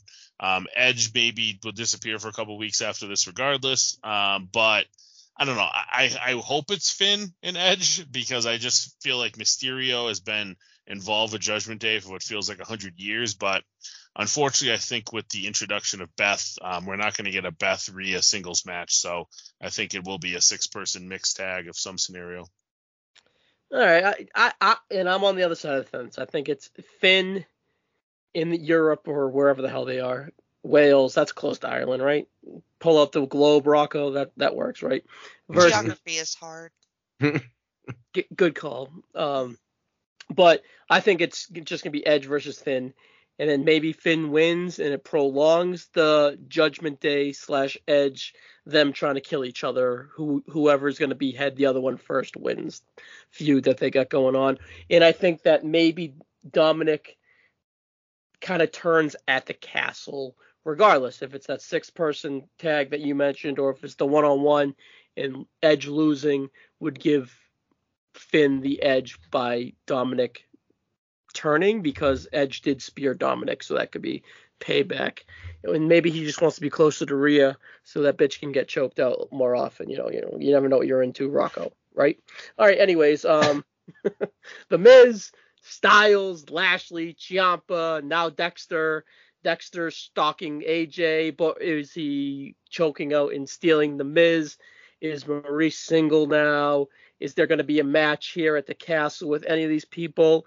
Is Legado del Fantasma on their way to Raw to feud with AJ? Just the upper mid card U.S. title. Rocco, is anything going to shake out for this at the castle? Because I think this this has been a highlight of Raw with all that word salad I just said. It's been very good TV. Yeah, I mean, you named a lot of people who could have a lot of good matches with each other. So um, I don't know how much they would do for the castle in terms of those dudes because some of those are feuds that I guess you could start them at a place like that. Uh, thinking of Judgment Day, I, am sorry to go backwards, but it, it seems, isn't it? It's funny how that gimmick just seems like such a relic already, and it hasn't been that long. Like it seems like it's been around for so long that you know it kind of needs to be done. Um, but sorry, I, I, I was just thinking about that. Um, yeah, I mean, you gotta like uh, you throw a Ciampa fucking some like Styles match on a on the castle. Like you could have some really cool work rates. I don't know if I want Dexter to have a match for a while. I like to see him be built up as this like ominous thing too, right? So uh, yeah, I, I mean you named a lot of people that would be kind of uh, rematches because they kind of been throwing a lot of those cool matches on with those guys that you're mentioning. But it is cool to have a lot of cool guys who can have these really fun matches to really pet to to add to the card when they get to the castle, right? Yeah, I don't I don't know, but a little scramble style, a four way or something. It's just like a total. I think how it sh- I think how it shakes out. You know what I mean? Um. Uh, I don't know. I, am interested, but I, I I really don't know. This is the one that I. That's why I threw all these names in the hat and put it into a big bowl of salad because I really don't know how it's going to shake out. It's I guess it's kind of what they need. I think they're probably going to structure the pay per view, and then they'll see what they need for filler. I don't think they want to go super long, but I think they want to give the big matches plenty of time. I, I think Lashley still needs a little more run with the belt too. I think because they've really yeah. been. Unless they're he, doing the draft soon, they want to get it off them in a scramble type of scenario. But if they, yeah, but if they really kind of want to keep that U.S. title seeming important, like they seem to want to be doing, like having him keep it for a little longer, just because it seemed like very unimportant for a while until very recently. So I like the idea of him keeping it for a little while and just having some banger matches. All right, the last match I forecast here is the Usos. I assume that it's a Canada thing, not a overseas thing, because you know they the Usos did go to Saudi, so I assume that they can go to Europe. I'm just making assumptions soon here. I, I I think Aaron George has a lock and key on those bo- on the border, and if you have a DUI, you can't go. you know, sorry for future Rocco there. I'm just kidding. I was once I was once denied entrance to Canada, by the way. Surprised, not surprised. Moment of the podcast there, but, but um, I don't know. I assuming that the Usos can go overseas, and assuming that they're gonna have a, t- a tag title match, I think KO and Sami are the perfect people to throw in there. It's their time. Is is now. I think. I think they've been building K up, KO up for this moment, um, and I think they're they could easily win the tag titles. And I think it's the perfect team to get it off the Usos. I don't know if it's time. Do you think it's do you think it's time and do you think Sami and KO are the right team to do it, Rossi? Um, well, first off, they should definitely be able to get into the UK because they did in April when they did the house show loop. Because I remember they were having matches with Orton and Riddle the entire time, so they should be able to get over there. Not a problem. I bet it was a Canada thing, but yeah, I mean, Sami, it's weird because Sami's been taking bullets for them every week, so I'd assume for them to get to a match against Sami with maybe KO involved they would need to have Sami like make a mistake in a match first because ultimately the Usos called him and he answered, but he then took a bullet for Reigns. So it's going to be tough for them to get rid of him because he keeps taking bullets for him, right? uh, so I don't know how they're going to get that rolling. Um, but without that, without a Sami match, I mean, what the hell would the match be for the Usos? Um, there's really no tag teams that are getting heated up on Raw. Um, SmackDown, they've run through everybody already. So I and I mean they're not going to do the Viking Raiders yet, and that would be a weird heel heel dynamic, anyways. Um, it looks like you're more so getting a Viking Raiders New Day set up. So I, I don't know. It's tough because I, it almost feels like you know with Reigns on the show, maybe you don't put the Usos on it because you feel like you don't need to, and then you set them up for something on the Extreme Rules show. Um, I don't know. It just it doesn't seem like there's any other option there, and it just we're running out of time. I mean, you've got um really, you know, when this airs, we'll have one SmackDown that's live, one Raw that's live, and then a SmackDown that's taped the night before the show. So I I just don't know if they're going to be able to put a, a KO and Sami team together. Um, because even when they did KO and Sami last week it was post show dark. I feel like they maybe would have started to tease it on the live show, but you know, who knows? That's ultimately the dream. I just can't really see them getting from point A to point B now with us being a week out. Yeah, I don't know. Maybe they throw Hit Row in that spot and they just kind of say, here's a babyface tag team that can lose. They're kind of hot after returning. Just don't wrap. You know, kind of one of those things. All right, so that's to proceed Clash of the Castle, I think that's a pretty good card on paper, guys. Um, I think that they put the focus on this card over SummerSlam in some a success. So I assume that they're going to put a lot of energy into this, and I think it's probably going to be a home run, especially being on All Out Weekend. I think they want to steal the headlines, and Triple H is motivated to do so. All right, NXT real quick, guys. Speaking of this weekend, NXT Worlds Collide 2022 is going to be see a lot of merging of titles. Bron Breakker UK uh, versus the UK champion Tyler Bate. Mandy Rose versus the UK champion Meiko Satomura versus Blair Davenport. That's all quote unquote announced. I can see a four way ladder match with Gallus, Pretty Deadly, uh, the Creeds, and Briggs and Jensen in a tag team unification match. Carmelo Hayes having a match. Um, I'm I'm not sure against who either. Do you guys perceive anyone there? Yeah, so doesn't doesn't the UK have like uh like a cup that they use, the Heritage Cup? So maybe that's Noam Dar, I think. No, uh, he, well, he lost it, and he lost it. I, I want to say Tyler Bate, but I, he beat Tyler Bate for it. I think that Noam Dar lost. I don't think it's Regal's kid, but he lost it to someone. Well, whoever that is, um, that would probably be a good fit for. I think they were just going to scrap it, but I'm not yeah. sure. But it's just a way to get Carmelo a match, right? I mean, Carmelo yeah. should have a match, um, unless unless you bring over that other kid that I had mentioned earlier, the Nathan Frazer kid, who's been kind of over, but you can still claim that he's UK. Uh, there's got to be somebody. I mean, it doesn't take much. I mean, I don't know who, who they have left under that NXT UK roster, um, but I mean, give Carmelo a match for the North American title. I don't think that that should be a hard move. But the two big titles, Rocco, real quick, T, uh, Tyler Bate or Bron Breakker. it's interesting because it's like if Breakker's going up, obviously Tyler Bate. Uh, what's more interesting to me would be a oh, it's a babyface, babyface too. Yeah, it's an interesting uh thing. It's a great match for Breakker since uh, Bate's so good, and he'll probably be he it's going to be in the normal spot, right? In Florida. Yeah. yeah. So I mean, shit. Um, I, I think Bate. I kind of want to see Bate do it. I want to see him take it because I uh, I think it's time. Like he's been hidden away in the UK for so long, and he's he's he was so exciting when they for, they were doing those NXT matches, the uh, Mustache Mountain guys. So I kind of like to see Bate do it. Yeah. Now, Rossi, Meiko, Blair, or Mandy. And which way? Who's is the cheap? Why is Blair in there? And who who who are they protecting here? Um, I think that they're protecting Meiko from taking a pin, um, but losing the title. I, I can't see Meiko living here full time. Uh, so I feel like she will definitely be a big part of that Europe, um, you know, build as a coach or something there. Yeah, but why uh, protect her then?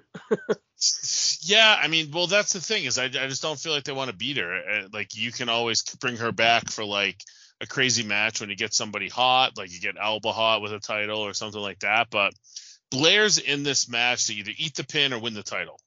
That's the way that I see it.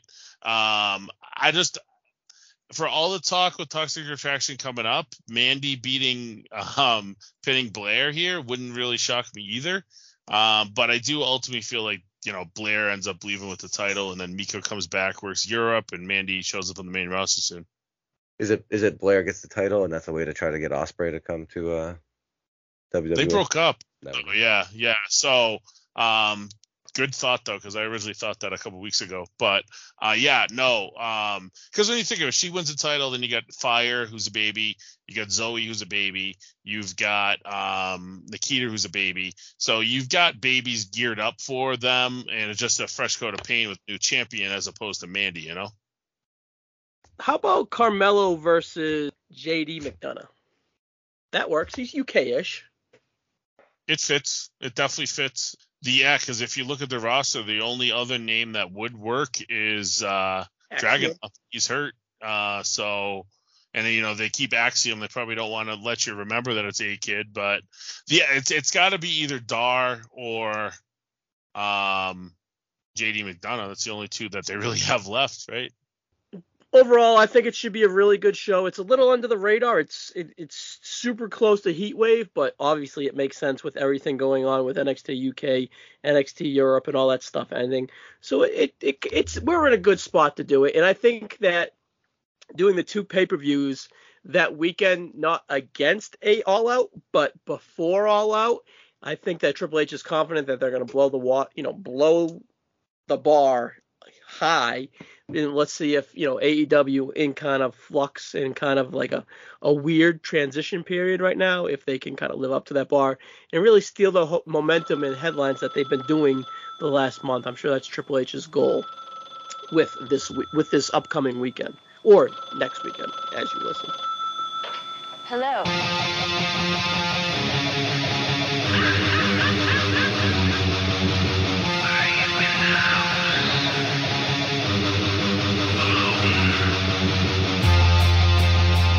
All right, so Rocco, what's first of all, Rocco, what did you think of my rambling last week? Did I live up to the hype? Uh, yeah, man, you were great. Thank you uh, did it in uh, your own style, which is uh, something I always like to hear. what aggression? yes. All right, so what do you got for us this week on the Rocco's rambling thoughts? It's just kind of what we've been talking about a lot, where it's just this new version that we're getting of the of WWE. And it's funny that when we started this podcast, I was definitely at a low point in my actual caring about the product. But me being friends with you, Ryan, you're was always so positive, and I think I've talked to you about how it made me more interested to watch. And a lot of times when people, uh, we all know a lot of people who shit on stuff and are total hater, fucking losers. But I always I don't like to just say I hate something or it's it's stupid or something. I like to just say like I don't know how to like that yet or I haven't learned how to like that yet or one day I'll know my I might I, I don't know if that makes sense. But yeah, just I don't know how to like this yet. And talking to you made me a little more excited for WWE stuff. And now it's funny that it's so much more and I'm looking forward to watching wrestling. And it, it's not an overnight like it's the best show in the world. No, it's not fucking SmackDown 6, it's not fucking 97 Raw but it's just been a really enjoyable program, you know, and it, you know, these things take time and it just seems like they're on the right path. And it's crazy that Vince was in charge for so long making the show shit, and we just took it. And they like people when we talked about Triple H before, like this guy just had to watch while this guy was just doing things like just sucking the life out of the product that we love. And while he was doing fucking NXT and packing a bunch of indie dudes into fucking 20,000 seat arenas in Brooklyn, like it was insane. But when most shows lose like their main creative guy, like Vince leaving, it's usually like, oh, well, Larry David left Seinfeld. That's not a good thing. Or when the guy uh, Dan Harmon left Community, or those shows would suffer. But this is more like uh, to be uh, appeal to the nerds. Like when George Lucas stopped doing like the Star Wars films, I haven't really seen them. I don't give a shit about them, but apparently they're a lot better. So like letting what the what the move the fuck out of this aside, old man, and let young creative people with different life experiences have a shot. And it just seems like such a, a breath of fresh air. And the show Vince was making the show regressive. Like it had no inertia. It was flat. Like he brings back Laurinaitis and Pritchard, these fucking idiots. And now there's things like, oh, we could have a real tag division hopefully coming, and women wrestlers having something to do when they're not in the title, and even just like a faction, a women's faction, you know, like on the main roster, which is something that like, you know, I don't think that's a thing Vince would go, well, women don't do that, like whatever. But I just I like that we're like happy. I watched the Charlotte interview, and she talks about how when she dropped the belt on that famous Becky thing, she picked up the belt and she should never have done that. And I feel like that's a that's an example of these people being overproduced for so long that they didn't do something that Vince McMahon would want.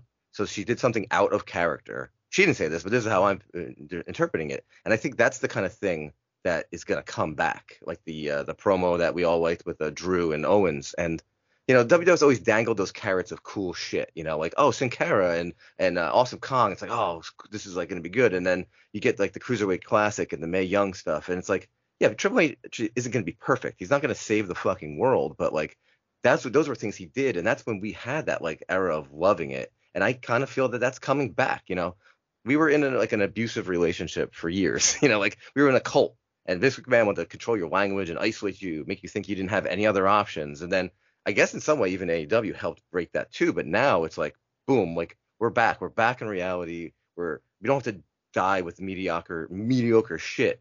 So it just seems like I'm not saying everything's perfect now, but I love seeing myself and people I know excited to see it. So um it, there's a chance that we're gonna get back to the glorious era of what we love. So one of the things I think too is uh can WWE be cool again?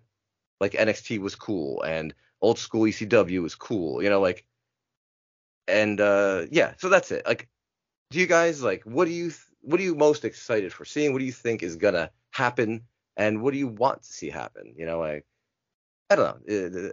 I know we've been discussing this for weeks, but are there are you feeling the same buzz about your fandom as I am?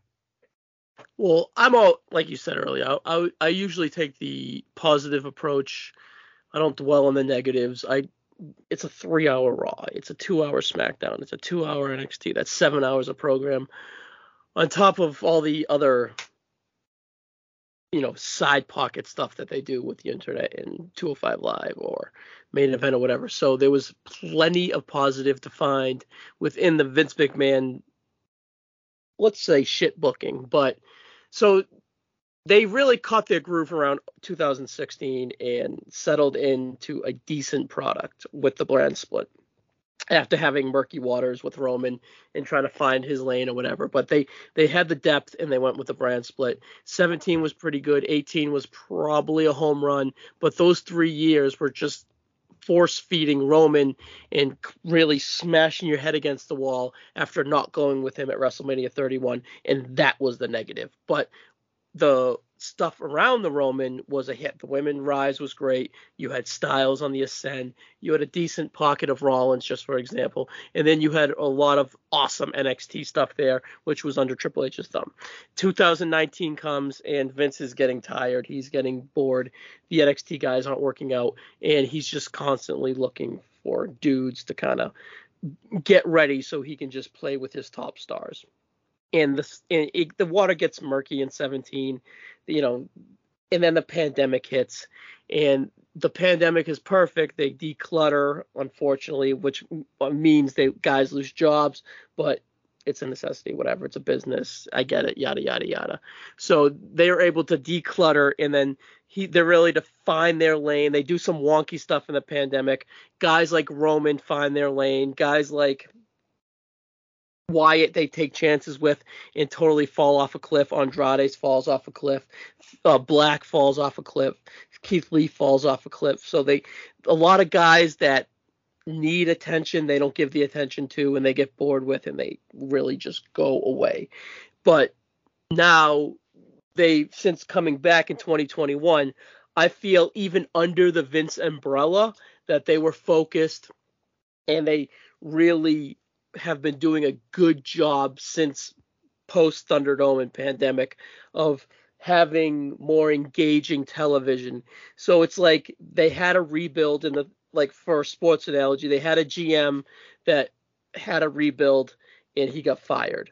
But he did some decent things. He made some decent moves, and some puzzle pieces were there. And then they hire an analytics guy or whatever in Triple H, who has his thumb on the pulse of a lot of things, not just his lane. And he's able to come and sprinkle his analytics and his Triple H dust. And he's been a student of the game. He lo- you can tell he loves this, and that's what I love about Triple H is he loves wrestling. And you might not agree with everything, and he's not going to bat 1,000 at all. He's you know 300 gets you in the Hall of Fame or whatever, but he's gonna. I I feel like he's going to take a lot more swings where Vince didn't take swings and constantly struck out in a way, but still Vince still hit a lot of home runs in a way too. I feel like Triple H is going to hit more home runs than Vince, but he's going to take a few more swings, but he's going to strike out less. He's going to have a lot of contact and he's just a, po- a positive. You know, the Vince it happened because of the scandal or whatever. And we've talked about that the last six or seven episodes or whatever. So we're not going to get into that. It, how it happened, we got here. But I think that the groundwork was laid since the post Thunderdome and post pandemic, where they got focused on a few guys. They slowed down on a lot of things, and the groundwork is is kind of there to go out and really hit home runs and the numbers are ticking up and the show quality is getting better in a three hour raw era that's probably not going to change. We'll see with the contracts but it's not going to change if it stays on the usa network but they're going to throw a shitload of money at it and and, and whatever. So overall this is a contract year quote unquote for the wwe and I wonder if that has to do with Vince McMahon stuff, you know, getting outed too. You know, Nick Khan is a slick businessman. He is a Triple H guy to the core from the start. So I don't know if this is kind of like a uh, holding of the hands process to get the old man out. That's you know for another day. But this is a contract year. Like 2018 was a contract year where they threw a lot of resources at Ronda. They threw a lot of resources at the women's division. They threw a lot of resources at Roman. They just threw a lot of. And that's their first year in Saudi, so they had a lot of big matches. And they just 2018 was a good year for them money wise, and they were able to go out there and secure a big contract and that's where they are right now but with like real positive buzz around triple h. He's not going to hit a thousand. I don't expect him to. Gargano Lumis Kross um, the girls, one of those are going to be a miss. Wyatt's coming back. That's very risky for WWE TV. But he's like that quarterback with a rocket arm, and Triple H could be that OCs that grounds him in the in a in a and shows him ways to dink and dunk and move the ball downfield because Wyatt has upside. I think going away for a year helps really rehabilitate his upside. And I think there's something there. So I'm really interested in to see what Triple H can get out of that. Because Triple H is taking a lot of risks, but within his own like vision, he he I'm sure he feels confident within himself that all these are going to be home runs, but some aren't. I just hope that he doesn't get in a slog and start force feeding his projects down our throat if they're not working. But his track record would show that he veers away and kind of goes with the buzz of the pulse because I think he has his finger on it. Rossi, you got anything to add to this? Where do you feel with that?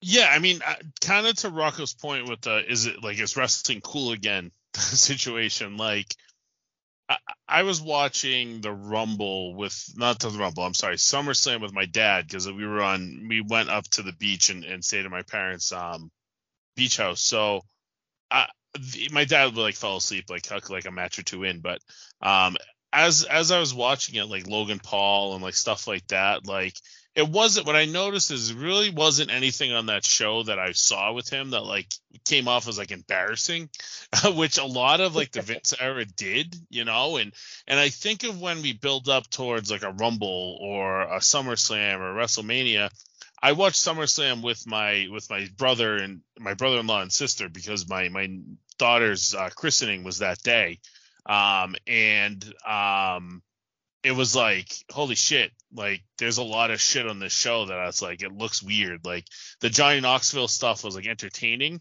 but it was like how do we explain this? You know it's if you don't watch wrestling you know?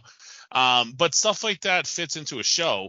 I think of like the casual viewer like watching or maybe a Royal Rumble under the Triple H era like that's what I'm really excited about because that was always like Vince's baby and that was where you know, he always had voices coming, and like you look to last year with how much of a mess it became because there were too many cooks in the pot with Shane involved and stuff like that. You're not going to have that this year. It seems like you're going to really have much more focused area. And if you're watching, like I always say, Rumble season, Rumble Mania season is the time that you really can kick off fandom. And you can kind of, if you have somebody watch the Rumble with you, they might watch all the way through to Mania because something might grip them, something might make them interested in watching it for the next couple weeks. And here's the deal: football is over at that point, so people are looking for ways to kind of use their time. Um, and Monday nights are a, a week or a, a night that they're used to sitting down in front of a TV, which right now they might not be. So this year with football, it might actually be a benefit to the WWE because there might be more people talking about it. There might be more positive conversation around it going on on Twitter. And then you're at halftime click over and you see what's going on, you know? So I think that with the more that we build up towards the, this Triple H era and how things just to the casual viewer might make more sense to check in on. Um, it might just be like good wrestling. They might not know the wrestlers, but if you turn it on and you see um, a tag match with Bobby Lashley and AJ against the Miz and Ciampa, you're much more likely to keep it on than when you were watching Reggie get married to um, whoever he got married Tamina. to. Tamina. So stuff like that is where I think. I mean, obviously, wacky shit still will exist under Triple H, but it'll be wacky shit that you know leads to something and it's sensible. It's not stuff that's just thrown out like every week. Um, and that's where I really think WWE is going to pick up from this kind of boom, we'll say, um, is they might be able to pull some of those casual viewers in because those casual viewers might have left because they were just so sick of watching it.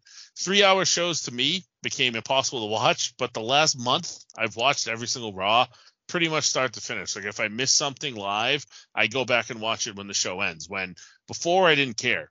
Um, if I missed it, I would just you know watch watch the YouTube clip later and be done with it. So as the hardcores come back, the casuals will also start to come back, and I don't see why the ratings won't continue to improve. And and like you said, Ryan, that's only going to help them when it comes to renegotiate that contract. And not only are they doing well with getting fans back in general, they're doing great with getting the proper demographics back as well. So um, let's see where they go with that. NXT's even been kind of upticking a little bit, although they still struggle, and it's mostly old men that watch it. But let's see where they go. And I really think that you know people look at football as a detriment if if the product's cool, it might help because now on a Monday night in August, you're not parked in front of a TV. You might be out by the pool at night. You might be out by the fire. Um, November, October, you're not going to be doing that as much. So you might see something cool on Raw and Twitter switch over, and it might help. So let's see where it goes. And but I really think it's going to be a slow ramp up, and that Mania season might really be where they kind of hit their stride and really kind of take it from there. Well, yeah. real quick with that, with Monday Night Football being back, you're going to have more people watching TV.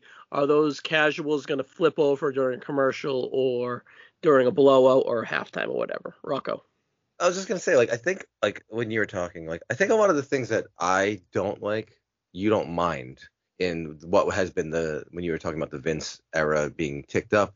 And I think a lot of the stuff, like Mike's talking about, the three hour Raws are more watchable because the three voices in your ear are watching and reacting like normal human beings too. Like those little things, I don't think it really bothers you that much, Ryan. But like to me, the announcers actually like joking. Uh, one of the announcers made a Gwar reference on it, Jimmy Smith did, and like they were they're they're they're interacting and they're telling jokes with each other, and they're not just being these weird automaton robots, and that shit drives me nuts. And that's a major thing about the last few years is the artifice and the artificiality of how everything is on that show. And like the big trons and the lights and the, all that stuff and the the holograms and all that shit, that's never going away. Like even sports has like a million things happening on the screen now. So that's and that's good because that's gonna make people go, oh, it's like regular sports. There's all this crazy shit. I don't really need that stuff, and that's why I like the AEW presentation a little more, just because it's a little more basic. But all that shit that could stay because that's gonna make people think this is a big thing that I should be watching.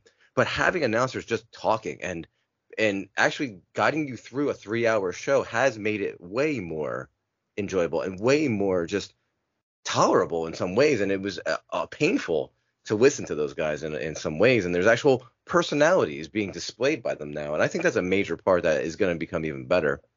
And uh just not having someone screaming your ear all the time. So uh, i don't know. I just was thinking about that. So it's all those little things. And like you're saying about triple h like it just this guy knows better than a 77 year old man what younger people are going to want. Not necessarily he's not the right answer, but he is at least does not have the ego to not say, hey, let me hire Ryan Katz back. Let me ask young people what they think. Let me ask the wrestlers what they want to do and how they could do stuff and let let them fail on their own accord instead of just giving them some shitty gimmick or telling them to read a script all the time. So and you know, bet on bet on people. Let the people fail on their own and not make them fail with your own shitty ideas. So but yeah, I, I I, I lost my uh, train of thought there, but yeah. Um.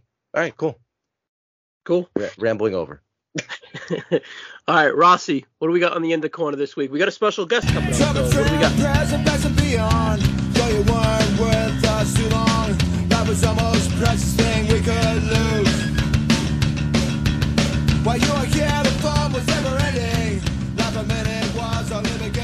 Yeah, so basically, let's run through uh, Americanrana. You know, we had the cool interview with Drew last week that I really think uh, if you still haven't checked out, I mean, it's it's not evergreen like a lot of stuff that's on this this podcast, but if you don't watch, if you haven't watched Americanrana yet, then go listen to the interview and then go watch Rana, and I think it'll all flow. And we talked about a lot of cool stuff, and I thought the show kind of lived up to the hype and even over delivered in time. So, um, run through the results really quickly. So, they opened up with Trish Adora defeating LuFisto.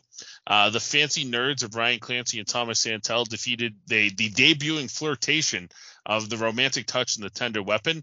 Um, it was Rhett Titus and Tracy Williams, but regardless, it was cool. It was kind of a, a cool touch on that match and definitely made it probably more entertaining than it would have been otherwise singles match uh, that really, in my opinion, stole the show. Uh, Rex Lawless defeated Ra- Ryan Galeone. This was a hospital to the utmost degree. Um, at one point, Lawless hit this like perfectly timed code red and, and it just blew the roof off the place. Um, that match was awesome. If you watch one match in the show, even though there's some big name power on that, that's the one I recommend because then you'll want to watch these guys a little bit more. Uh, singles and another singles match, Becca defeated Masha Slamovich with a loaded fanny pack with a brick in it. Um, Sidney Bakabella defeated Swoggle, um, and then uh, was because he hit him with brass knucks. They made it a WLC match, and that was really fun for the live audience because they did a lot of run-ins with like the typical wrestling open fan uh, crowd and you know type of wrestlers there. So like Channing Thomas, um, the Shook Crew, things of that nature, the Graysons. Um, really entertaining. It was like 16 minutes in that WLC with not a lot of Bakabella Swoggle wrestling, but it is what it is, and kind of um, a tidbit with Swoggle that might actually be Swoggle's last match.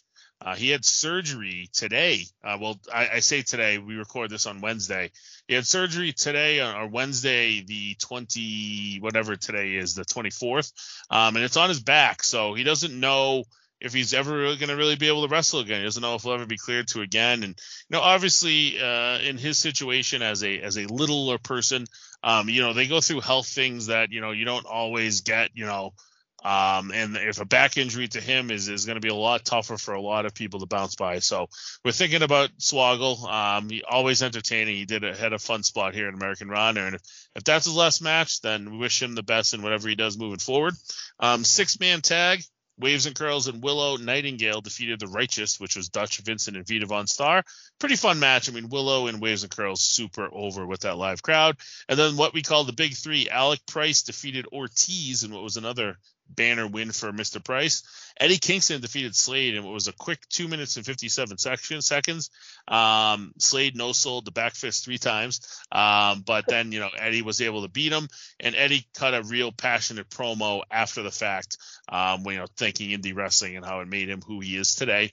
And then the main event, Wheeler Yuta defeated Timothy Thatcher. Post match, we had a pretty cool segment when all the AW folk, Yuta, Eddie, uh, Ortiz and Willow um, kind of came out and had a stare down with some of the Wrestling Open folks, um, Alec Price, the Miracle Generation, and Ichabod. Um, so, you know, we'll see what we get out of that. I mean, there's some talk that Kingston might want to come back and work some more because he had so much fun on thir- on uh, Sunday night.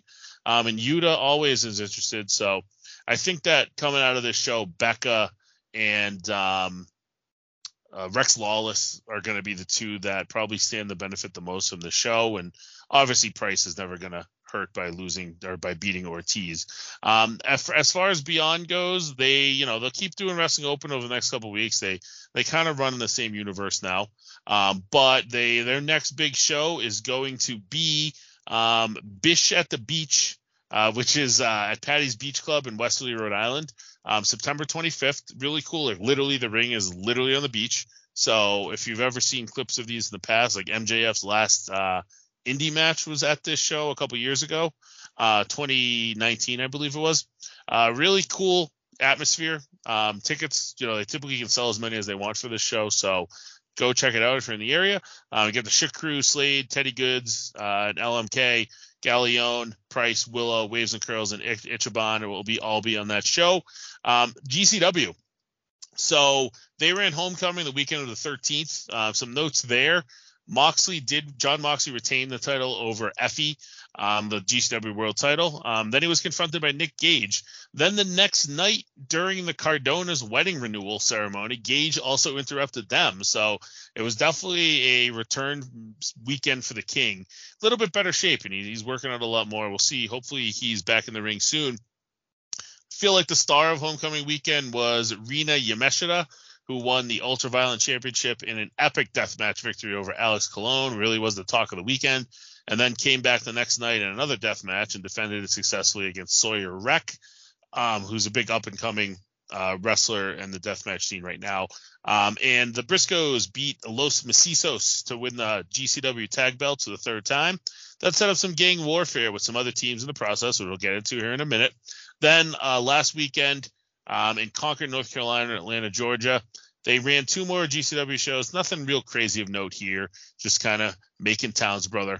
Um, and now we look towards All Out Weekend when GCW has a joint show set up with Black Label Pro called Four Cups Stuffed. That's going to be late night show on Friday. It's the third time they've done this opposite All Out um, Friday before. Um, we've got four matches announced for that so far, uh, and they're kind of fun. Uh, Calvin Tankman defends the BL, the Black Label Pro Heavyweight title against Rich Swann. Speedball Mike Bailey goes one on one with Kylie Rae. That's an interesting intergender match. Um, and then the two that are so far out of left field, you know, makes you want to watch the show. Killer Kelly and Filthy Tom Lawlor in tag action against Billy Starks and Brian Alvarez of F4W fame. And uh, here's the one that I will be tuning in to see. Joey Jan- Joey Janela goes one on one with Ernest the Cat Miller of WCW fame. Um, you know, he I don't think he's going to do the Ayatollah gimmick from the wrestler, but it'd be pretty cool if he did. Uh, Saturday, they're going to run their second settlement series show for IWTV during that day. As I've said in the past, it's pretty clear that GCW doesn't give a shit about these shows. Um, and they're doing it again on IWTV at 2 p.m local time, which will be right in the middle of the Clash of the Castle pay per view. So um, don't really expect that to do well. Um, and then at night, the Art of War Games, which is uh, one of GCW's signature events from last year, is back. It's going to be a unique War Games match, though. It's going to be five different tag teams instead of it being, you know, two teams pitted up against each other of like four on four or five on five. It's going to be five teams of two. I'm, I'm assuming that they're going to do entrances and do the same thing when, you know, it's one pinfall that can't happen until all 10 are in the ring, but I guess we'll find out how that works. It will be the Briscoes defending the GCW tag titles against Bussy, Los Macizos, the second gear crew of Matthew Justice and um, I just went dead. Matthew Justice and Mance Warner, and the Mega Bastards, which is uh, you know the the deathmatch mega powers of John Wayne Murdoch and Alex Colon. That show's also got Nick Wayne and Jordan Oliver against Aussie Open, which is a cool match. Um, and then Sunday they have Effy's Big Gay Brunch Five, which is headlined by Effy versus Max the Impaler and Kid Bandit versus Paro. Um, now big weekend this weekend, which is the 27th and 28th, if you're listening to this on Friday.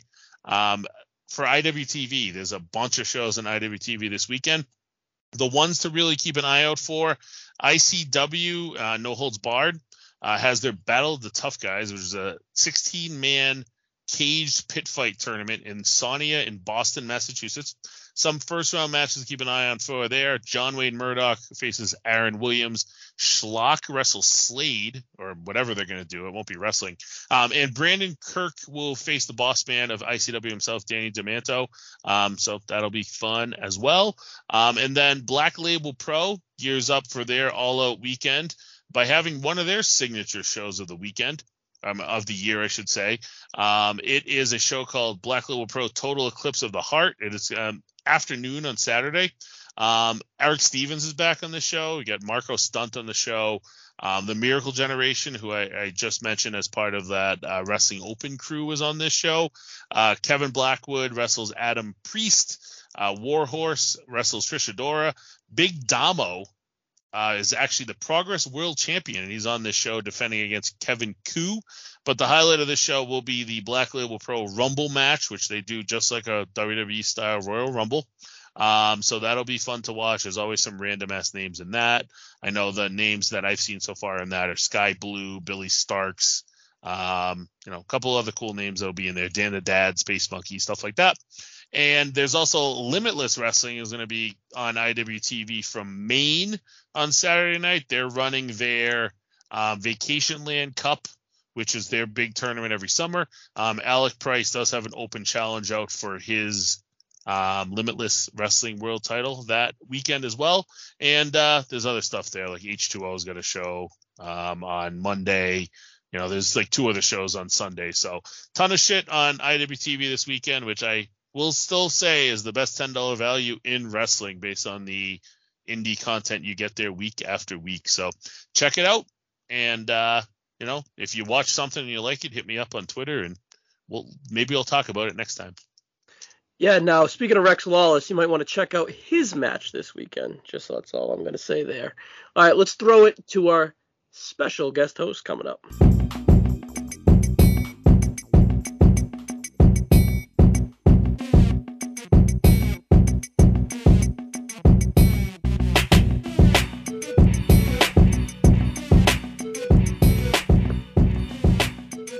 Right, we are here with Chad's Indie Spot. Chad Campbell, what's going on, man?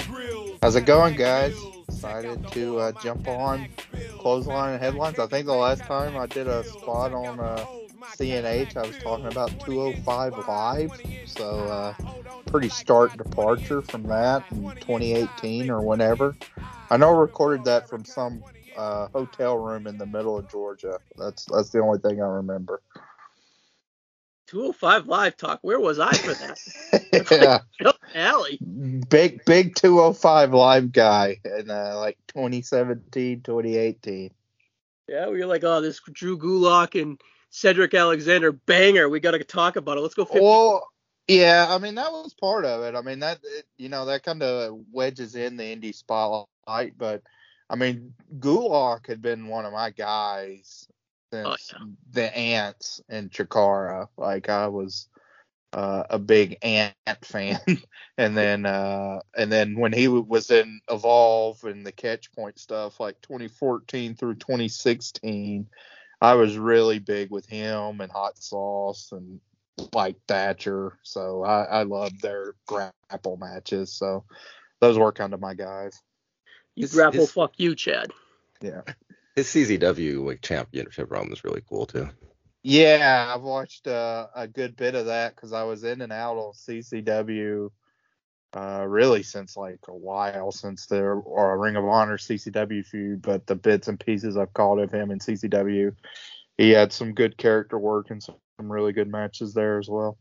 Yeah, he got fans riled up. It was pretty Mm-hmm. cool. So here in 2022, Chad, what kind of Southern promotions are you into? Uh, so I've had a little bit of a revival. Um, I, I, I think this is kind of common, just the way things worked out. Oh, I mean, I, I kind of associate it like for my money, I would say Chris Hero's, uh, in my opinion, like the best independent wrestler of all time. Like I just kind of strictly see him as an independent wrestler. And when he got signed the second time in 2017, uh, that seemed to kind of open up the floodgates to then, you know, from between 2017 2018, it just felt like everybody was signed. So anytime you got behind somebody, whether it was Trevor Lee or Cedric Alexander, even, or then like Anthony Henry, you know, he even got signed for a while, or Chris Hero, you know, just run down the list. Like everybody seemed to get snatched up. Darby Allin. Uh, so it got a little depressing for me to watch the Indies hmm uh, for a while there. And then uh, with the speaking out, that didn't help either because there was a lot Yep. of uh, indie talent involved with that. So it was it was kind of a real dark time. But uh, I would say the one interesting thing with COVID, and we'll get to it on the people that I'm digging lately and the most, is kind of COVID seemed to reset things uh, a lot. And now there's this new crop of talent uh, all over the indie landscape of a bunch of uh, wrestlers that are, you know, 22, 23 or younger uh, that are making a name for themselves. Still kind of raw, but that's that's something I loved. Like, you know, when I first got into indie wrestling in 2001, watching uh, Wes Hatch's compilation tapes, uh, the the innovation of the moves and the rawness and just seeing the growth of the wrestlers um, was something I always kind of clung to. I, I still have in my mind if there was some way to do kind of the equivalent of a baseball prospect rating system for Hmm. pro wrestling, I, I've always loved that. And I, I do generally when I watch uh, younger wrestlers, I think of that like, oh, he has like a plus character, or you know, like his selling is plus level, or etc., and kind of see areas of improvement or areas they excel in. Um, so on the on the uh, southern indie landscape in particular, I've uh, mostly been watching. I, I I don't know. I kind of group them all together. They're basically the Dylan Hales uh, adjacent uh, promotions that he either helps run or books. Uh, but I think that gives you like a great variety. It's usually the same individuals, uh, a lot of kind of the same guys wrestling each other, uh, but it's in different environments. Uh, so I do live about 45 minutes from where Action Wrestling uh, promotes in Tyrone, Georgia. And I just think that's a cool atmosphere. Like I like the building they run in. Uh, you're able to pack, I don't know, maybe 300, 400 people in there, so it doesn't look, you know, desolate. Uh, but it's also not one of these kind of cavernous gyms that some indies run where the uh, the crowd heat just loses it, you know, because it's too big a building. Um, I, I think that's one of the unfortunate things. So I also went to the Scenic City Invitational Night two uh, a couple weeks ago, and I, I do think that's one of the unfortunate things about the gym they run. I know that it helps uh, a lot of it's a fundraiser for the school itself, so that's a good cause. But just because they're in this huge gym and there's a couple hundred fans, a lot of times the atmosphere gets lost a little bit. Uh, it seems like there's a little bit of a disconnect between even the people on the floor seats and the bleacher seats. But overall, between Action Wrestling and SUP SUP that runs the Nashville area, now that carries more like a bar atmosphere. Uh, in the Basement East arena they run, and then TWE has kind of came on. It's it's a little more of a I don't know how to describe it. Maybe like a, a hodgepodge of different of uh, different promotions. It's not as kind of rough around the edges as SUP. It's not as family oriented as Action, uh, but it also creates a middle ground. And again, I just like uh, seeing the different variety of wrestlers working different variety of styles within those three promotions. And then they also branch out, of course, and do uh, a few other promotions, like some would work Terminus uh, when that was running, Jonathan Gresham's promotion, uh, also this any promotion with the Scenic City uh, being promoted.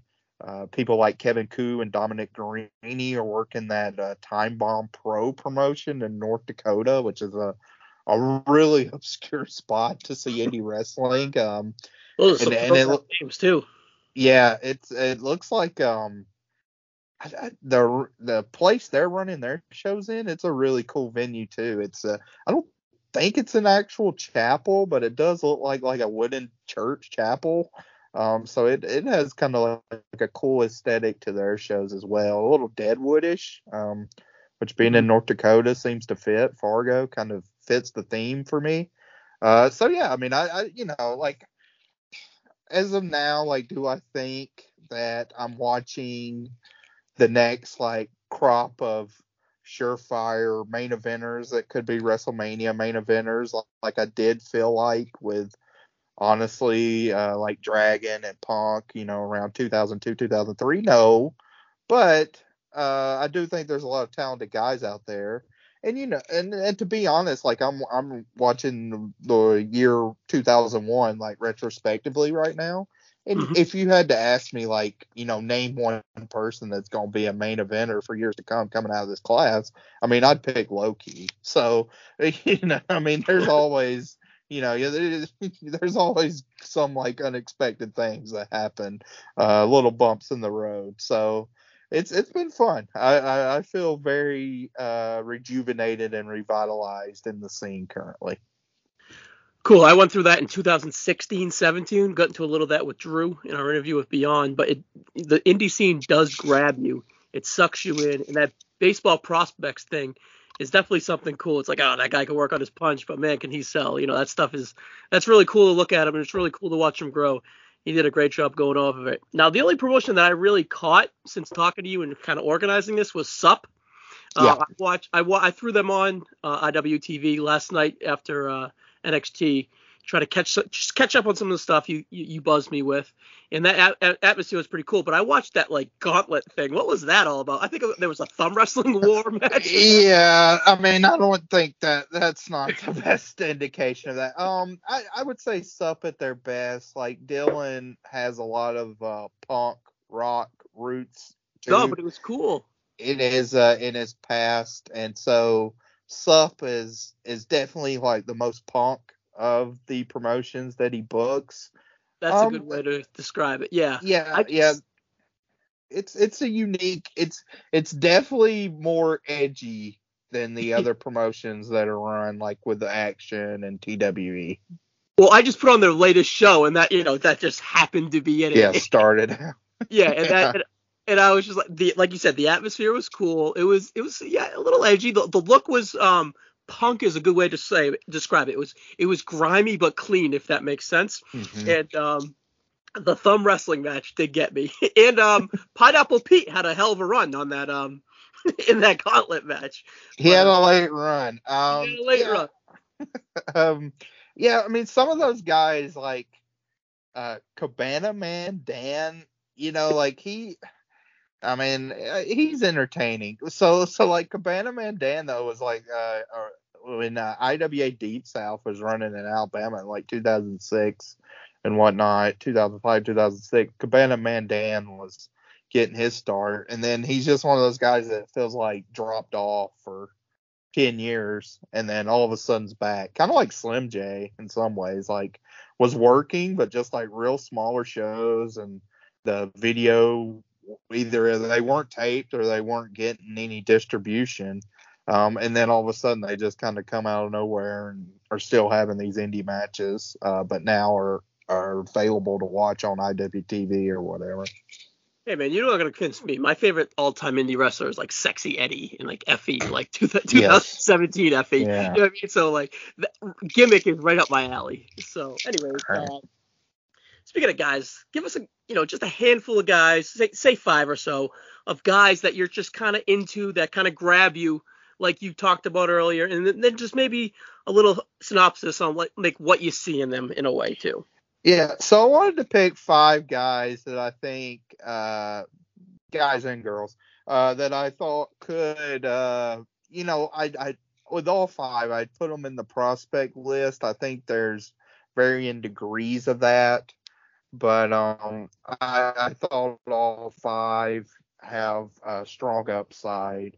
I'll, I'll kind of just start uh, rolling up. I, I- the person I think is the most raw that I picked is Jackson Drake. Now he's actually the only one that has not.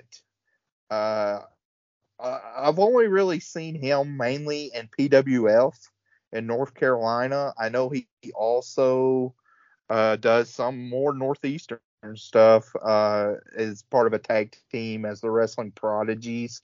Um, but but his stuff that I've seen on PWF, he he's been pretty exciting. I think uh, you know, very young guy. I don't know how young he is. I, I would guess he's maybe in high school or just graduated. So we're talking about like Nick Wayne, you know, like, like extremely young. Um, but he seems to have a good kind of baseline of uh, moves. I thought, uh, given his build, he kind of comes out with uh, uh, in in PWF, he has, you know, like a little bit of a shooter, you know, pretty generic look, but his strikes were very uh, nicely executed, and his selling I thought was uh, stronger than I would have guessed, uh, which I was uh, happy to see. Like he, he, um, the the latest PWF show just dropped, and I mean I thought he was he was very enjoyable in that match, and he and I think the reason I picked him and I like him is he's uh, I've watched him with a variety of different size guys. So with other junior heavyweights, uh, such as like Kobe Carino, you know, like smaller guys, Eli Knight, who I'll get to next. Um, but then also I've seen him in there with big heavyweights like Bojack, and uh, he's he's uh, acclimated himself well with that. So he's someone that I mean, you know, full disclosure, I've pushed to Dylan that I would like to see him in promotions that Dylan books. We'll see if that ever comes to fruition, but he, he's certainly someone that I've been like, okay, like I, I really feel like he's true, like ground floor, ground floor. Um, which which is always cool. Again, it's it, you know, it's like hearing the band before they made it big. Like uh, one of my favorite things still on any podcast I've done is in 2015 or 2016, some year end show. I think I was on main event with Scott, and I talk about how I uh, really like this guy named Sammy Guevara, and you know, just like what he was doing these random Texas indies. I watched him have a match with Raymond Rowe uh, that was excellent, and just he piqued my interest there and continued, obviously. Um, so so that's the first one, Jackson Drake. Next Now, one, uh, Eli. Oh, go ahead. Jackson Drake, real quick. W- what level? Single A, triple A, double A? Where you putting him? I'd I'd put him at uh I I would say he's he's he's one of those guys that you just drafted and he's in like you know your your low A level it, but it's his first year in the organization. He's tearing it up. You you may want to give him a cup of coffee in like high A you know uh in the last month of the preseason or of the uh of the minor league season so All right, cool. yeah, yeah. I mean, I, I would say his like, you know, if we're talking about like an ETA on when I think he may be one of the, you know, best wrestlers on the indies and quite frankly worldwide. Which, you know, the final guy on my list when I get to him, I'll talk about that. But I think he's absolutely like top ten worldwide in 2022. So for Jackson Drake to get to that level, like, yeah, we're talking three, four years out probably. Cool. Just a little, uh, you know, just a little wrinkle I wanted to throw at you. Yeah, sure. Uh, next guy, Eli Knight, also a younger guy. I mean, like, well, all these guys are young, so I preface with that. So I won't keep saying that except when it's really obvious. But Eli Knight, uh, again, I, I've seen him work tags. Um, seen him have some really cool high spots, uh, oriented matches. I really liked his match in the first round of the Scenic City with Myron Reed. I thought for like an eight minute balls to the wall spot fist oriented match, it was about as clean as you could do that type of match. Uh, very enjoyable for what it was. Uh, and he's somebody that I think is really continuing to grow. And uh, to use your pers- uh, your baseball analogy again, I would say he's now made it to like high A, and he's starting to get more chances. Uh, at the last action show, it was cool to watch. I was sitting next to the uh, the merch booth where he was sitting, and um, at the end of the uh, tag team match with Shug D, uh, they uh, Matt Griffin, who uh, runs Action Wrestling, it felt like he called an audible. I mean, if he if it was planned, he worked me, but I saw him kind of go over and tell like he you know do a run in, and like Eli Knight started doing a run in and came in with the chairs and stuff. Um, you, you know, he's getting more chances. I think he's getting out there more and more. Uh, good look, has a good frame, high flying, but uh, also has some technical chops as well. So, I mean, he's definitely one of these guys that's like he's plus plus on high flying, uh, on speed, uh, but is not. I don't feel like he's totally uh, spot fest oriented to where you know as he gets older. If his body starts betraying him with injuries or whatnot, he really just can't you know, acclimate himself to any crowd. So I, I think he has more substance there. Cool. Uh, next, Billie Starkz. I think she's. I, I don't even know if I would consider her southeast. I mean, she's all over the place. She's in Game Changer, uh, from Indiana, of course. So I, I don't know, but she she's definitely prominent in a lot of the southeast promotions. In some ways, I think she probably should have won this Scenic City Invitational. Um, she had the biggest spot in it. yeah, I mean, and she definitely made the most news. Uh, you know, the good and bad with that. But you know, I digress. She, I, I mean, you know, she was accomplishing getting her name out there. She did for the weekend. So there, there you go. Uh, you know, obviously, uh, everybody knows she's 17, still extremely young. But, Senior in high school. yeah, yeah. But I, I think the cool thing with her, um, so I've taken my boys to a couple of wrestling shows, and uh, she really has a good connection with them. Uh, they they really are drawn to her and her persona. Uh, but what I am most drawn to with her is her striking. She in a live environment can throw some shots, and uh, they look pretty stiff. So they, I mean, she her striking uh, looks very on point in both tape and live settings. So that's exciting to me. Like I, I, I would think like kind of if you just see her with kind of the uh, very colorful gear and skipping out to the ring with the emo music, like you kind of think, all right, you're getting, I don't know, like a more high spot oriented match.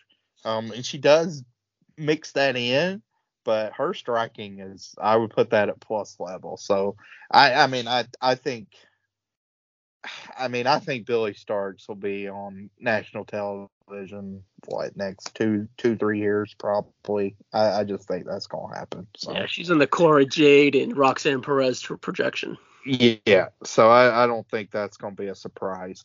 Uh, next guy on my list also he's he's 21 he's someone that I don't like his name. And when I first saw him, I was like, I don't know, this could be very gimmicky. But now I'm fully on board, and it's Noah Hossman. Uh, have you seen him, Ryan? Any? I have not. Okay, so he uh, up to like two months ago was doing kind of a combination of Rick Steiner and Dr. Death Varsity Club. Like that's probably the closest comparison. Like he would come out in a Letterman jacket, but he's also wearing the wrestling headgear. Oh, I um, did see him on that SUP show. Yes. Okay. Yes. Yeah. Yeah. So um So he was doing that, and He was it- clean. He Yeah, was clean. Yeah, I mean, really good basics. Uh, I think he's somebody that has. I mean, he obviously has good size.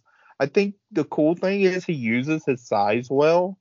Um, I mean, I love Keith Lee, but the fact that he was flying around like he was 220, I mean, there was something to that. So it was nice to see somebody use his size well. You know, throw his doctor bombs. Um, kind of be the ring general, etc. Uh, but I think Hossman's growth, he's somebody that I think grew the most uh, from the latest season of Uncharted Territory. So he won the Discovery Gauntlet uh, in the latest season of Uncharted Territory. And over the course of those 12 weeks, uh, he went undefeated. Oh wow. And, uh, and, you could see his progression and the character development. So now he does not come out in the headgear and the um, and the Letterman jacket. He has a new jacket that uh, kind of like an old timey uh, brown uh, rancher type jacket with tassels that I think looks great. I, I think it's awesome. Uh, the cool thing that I like about Hossman is uh, also, shout out, he was very nice to my kids at Scenic City, so that got props for me.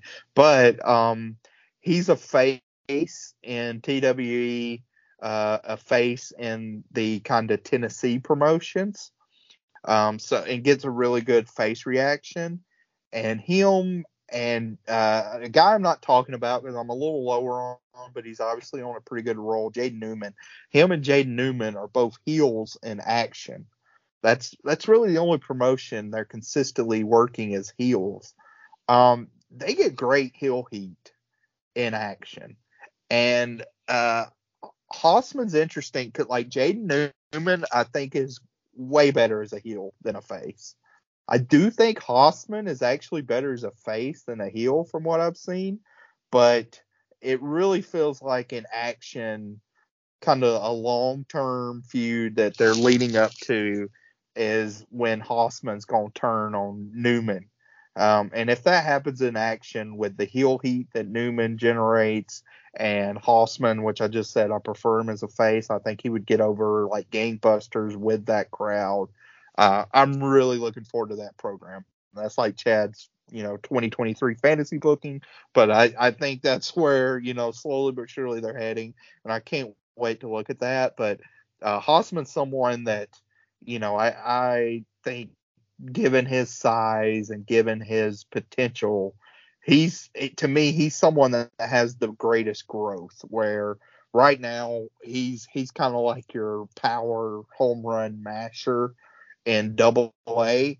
Uh, but I I relate him a lot to you know maybe like Austin Riley on the Braves, like a very high touted prospect, but someone that you didn't necessarily think could be an MVP candidate when he got promoted to the big leagues. And I do think Hossman in the right situation uh, with the right opportunities could be that where like all of a sudden if it's 2025 and you know we're heading into double or nothing and it's like wow I can't wait for the Hossman uh, Daniel Garcia match, you know, that's third from the top. It's like, okay, yeah, that sounds like that could happen, you know. So um, that that's that's just what I think with him. I I I, I really think he has potential, and he's grown like leaps and bounds in the past two years, like incredibly. Um, and then the last guy is Adam Priest. Like Adam Priest is the guy I talked about. Like I, I don't know if I made my short list of wrestlers of the year for 2022. Admittedly, I haven't watched an obscene amount of uh, 2022 wrestling like I have in years past, but I mean my my list is pretty short and Priest is definitely on it. You know, like him, Speedball, Moxley, Danielson. You know, whoever you want to put on it, like Priest, Kevin Ku, even. Uh, Priest is in the conversation for me. Like he uh, I, th- I, think it's easy to make like the James Gibson comp. Um, Looks just like him. yeah, I mean he, he has that, but I don't necessarily think that's a bad thing. Um, and I and I think what he has shown too this year is again like he can go up against bigger guys.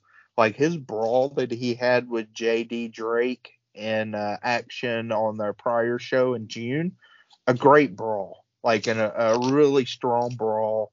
Um, and the thing I just like about Priest is the fact that he uh, one of my other favorite things about the indies besides seeing the growth of the guys is being able to have like all these feuds. Like that's really why i resonate with someone like chris hero. Because chris hero you know he's he's like the best opponent for eric cannon. He's the best opponent for danny daniels. He could be the best opponent for CM Punk. Like he has all these feuds throughout his indie career that you can point to and say like, oh, that was a great feud, that was a great feud, that was a great feud. And Adam Priest has that. Like he's uh had a couple matches with Anthony Henry. They're one and one, both great matches. They're matching up again at the next action show. Uh, he's had four or five matches with Kevin Ku now. The last two, the one in the finale of the uh, Uncharted Territory was a 40 minute, like epic, um, kind of strong style type match that I greatly enjoyed. The match in Action that I watched live, I thought was pretty exhilarating. Where Priest wins uh, the title, it felt kind of like a changing of the guard. Um, I just think Priest is is great. I think he'll be on national television in the next year and a half, two years tops. He's ready, like he's ready to be promoted now. He's he's polished. He looks good. He has character. Uh, he's versatile. You know, that's his kind of his gimmick, like any style Adam Priest. But he, I think he lives up to that. He he can brawl. He can wrestle. Uh, he can work as a face. He can work as a heel. Uh, he does the roll tide bullshit, which drives you nuts if you're a Georgia fan. So he he uh, he, he has it all. I mean, he's he's just a great, great indie wrestler. Yeah, Georgia, who'd they ever beat? All right. Yeah. right. All right, cool. Well, Rossi, I threw a task at you to give me five Northeast New England based guys. I gave you Chad's list of five. You know, you don't have to go digging deep in the weeds like our boy Chad did, but I let's hear the five guys you picked, and then give me the five matchups that you matched up, up against against Chad. So a little North versus South action here. Oh, perfect, perfect. And you know what's funny is I put these names together, um, you know, based off a list that Chad gave me. Um, uh, you know, yesterday or so, and and listen to him. You know, I've seen these guys all wrestle. Uh, listen to the, him talk about them though. I was able to link all my guys back to him in a way, which is kind of funky. Um, that I it kind of worked out. So first and foremost, I'm gonna go with uh, Jackson Drake. So because I feel like him being kind of the the low A one, um, I'm gonna give him a guy that's been working. Um, really just kind of came into his own in uh, wrestling open up here um, in Worcester, Mass, in, in the Northeast. Um, Ichabod with numero uno. He just beat Max Caster on the No Respect show, which was right before Americanrana. Um, actually beat Caster twice in a three-day span, which are Caster's first real losses um, in the Wrestling Open run. Uh, kid kind of came out of nowhere. He uh, showed up. So little little backstory.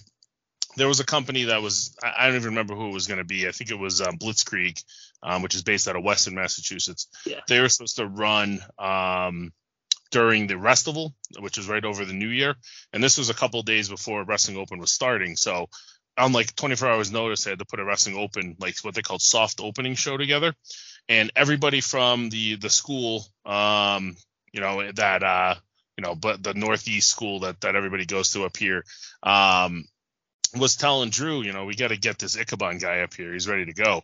Um, so Drew was kind of hesitant because he didn't really, you know, get the look. He was a masked guy, just didn't really see a lot of them. Um, so he's like, all right, screw it. Let me put him in uh, in with Alec Price, who's going to kind of be the face of Wrestling Open. They did a main event. They did a hell of a match. Ichabod's been the top guy there since, basically, other than Price. So um, that's that's where I would give Jackson Drake because I feel like they're kind of on that level. Like maybe Ichabod now has gotten a little bit more exposure because of the Open and like he was in that show closing segment at the end of Americanrana. Um, so there's going to definitely be a lot with him moving forward uh, that I think he's going to really be elevated over the next couple of months. So I really think him and Drake would be kind of a cool match. Um, Ichabod's a little bit older than than Drake is, but I feel like they're kind of still in their infancy of their careers. So I feel like that's a matchup that would really be good, and I feel like their their styles would mesh pretty well. Um, then moving on, we're going to talk about Billie Starkz, somebody here that I really think's coming to her own, and I'm going to keep this non-intergender. Um, that's really come into her own with um, the last few months has been Becca. Now Becca, who just scored a big victory over Masha Slamovich and Americanrana herself, um, just came back from a tour of England, just came back of a tour of uh, Germany for WXW. And what I really find interesting about Becca is kind of what I what I really have seen in, in Billie Starkz over the last six months or so. Um, Billie Starkz started working heel for Black Label Pro.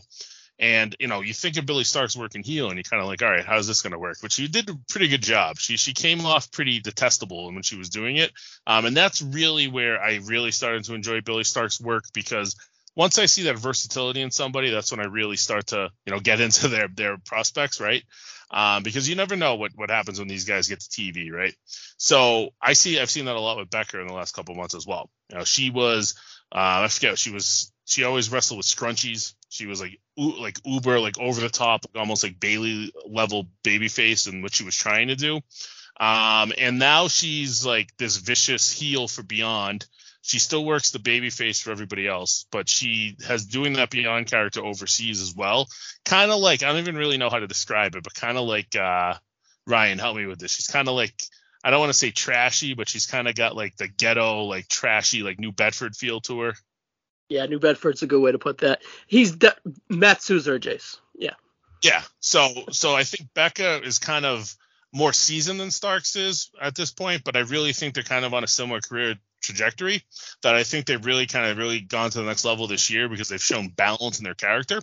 Now these two have had a match before. I did some research last year, but not anywhere near the level that we would put her on now. So um, we would put I'd put Billie Starkz with Becca, and I think they'd have a really good match. Becca really showed out at, at Rana, so I'd, I'd, like to see that. And Starkz was great. Her one match up here for Beyond too. She worked uh, Kimber Lee in kind of a surprise match on a on a show back in um, March that was headlined by Ortiz and Jonathan Gresham. So had a really good match there. So I think that that she would really shine in that environment as well. Um, Eli Knight, you know, I really like Eli Knight. Um, seen a little bit of him. I think that he would mesh styles. I had to give Alec Price to somebody, so I'm gonna I'm gonna give Eli Nate Knight the the um, rub here. Um, Price, who I, I can't say enough good things about. I think the kid is probably going to be under contract at some point in the next six months to a year. Um, he's really been kind of pegged as the as the ace of Beyond Wrestling now, and not just Wrestling Open. I mean, in the last couple months, he's beat guys like Biff Busick, Ortiz, Masha Slamovich, Willow, um, Hot Sauce Tracy Williams, Matt Taven, Blake Christian, Ricky Shane Page. He's kind of beaten everybody, um, and those are all some of the the most famous names in Beyond Wrestling history as far as like you know those names that he's beaten. So he's the current Limitless champ. He's actually funny enough to the Sup Bonesaw champ, so he's kind of seen his way down there as part of the ongoing Northeast versus Southeast um, you know battles that they've had going on on Twitter. Um, he won the title up here during Restival, and, and he's kind of been going down back and forth since. Um, I think Knight and Price would be an awesome match, and I think that would be something I'd love to put together. Now, Hossman, Noah Hossman very interesting as I picked this guy before I really realized that he was the guy that was running through the Discovery Gauntlet. But I'm going to take the guy that won the Discovery Gauntlet the last time it ran up here as a singles tournament or singles run, which was Slade. Um, now, Slade and Hossman have been on a couple of those cards together for Uncharted Season 4. Um, I had to get Slade in somewhere, and I feel like he's the only one that would have fit here. But I really think that um, you know, he squashed Aaron Rourke to close the Discovery Gauntlet uh, in season two, and then he defended it once uh, on a dark match against the kid that's now Nathan Frazer in NXT. That's an interesting match. I want to actually see if I can find tape of that. Uh, but Slade and Hossman, I think, kind of be a little bit more of that big Hoss battle, and, and I really think that Slade needs to be able to show more of that that match he had with Kingston at Rana, which was super quick, but they were trying to do strong style. They were trying to kind of keep the weapons out. I think that's got to be Slade's next evolution, and I feel like a match with Hossman would really get him there as far as like working more of a, of a big boy chop, big boy like almost like Japan style match. See how it works. I don't know that it would 100% mesh well, but I think that any Slade match you kind of roll in the dice anyway. So I feel like this would be a good opportunity for that. And then Adam Priest, um, I was I was on the fence with this because I didn't want to really give him somebody that's like more on the national scale, like a Yuta that we still get a ton of up here, or like a hot sauce that had the ROH run. So I found a parallel with uh, Trish Adora. So this will be our one intergender match that I have here. Now, Adora, former member of the Army, um, Team 3D trainee um, from Washington. But why, where I really link these two together is Priest has done some some job work for NXT and, and AEW, as has Trish Adora, NXT, AEW, even a little bit of ROH work. I feel like these two have just a little bit more seasoning than the rest of them do. And I feel like they're both kind of what Chad was saying about Priest. Adora's really excels in that mat game, but she's kind of shown over the years, over the last year or two, an ability to do whatever style she needs to do. So I feel like her and Priest could really be creative with a match together.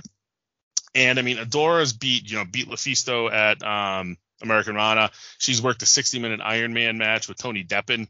Just consistently been kind of at the top of the food chain up up north with uh, women's and intergender wrestling. Did a little bit of GCW with For the Culture, but I mean, I think Trish is someone that's in crazy shape. Um, you know, former Army, like I said, she's never really you know given up that that level of intensity.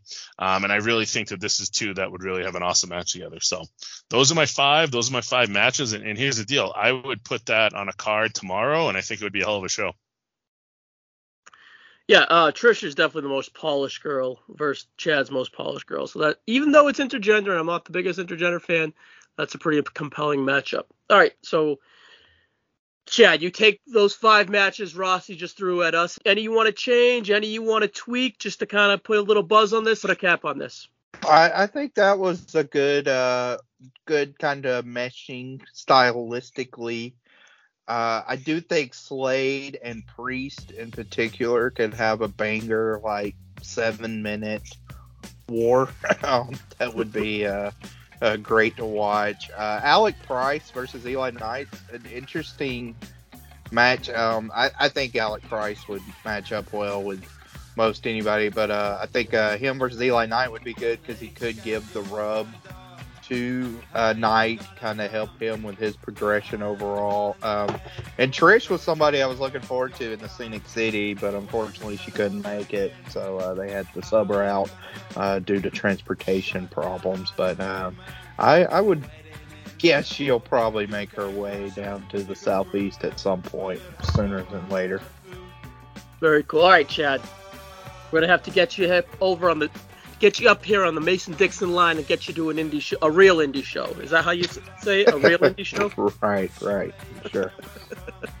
all right, we're gonna get someone to book all these shows. Who's it gonna be? What, what say you guys? all right, Chad. It was a blast having you on. You brought the heat, Rossi. Great job. You brought the heat as always, and uh, we appreciate you, Chad, as always. Thanks for having me. Anytime. All right, Chad. We'll catch you next time, buddy. See ya. And thank you to Rossi and Rocco and our two wonderful guests, Jennifer and Chad, for this episode of Clotheslines and Headlines. And we'll catch you next time.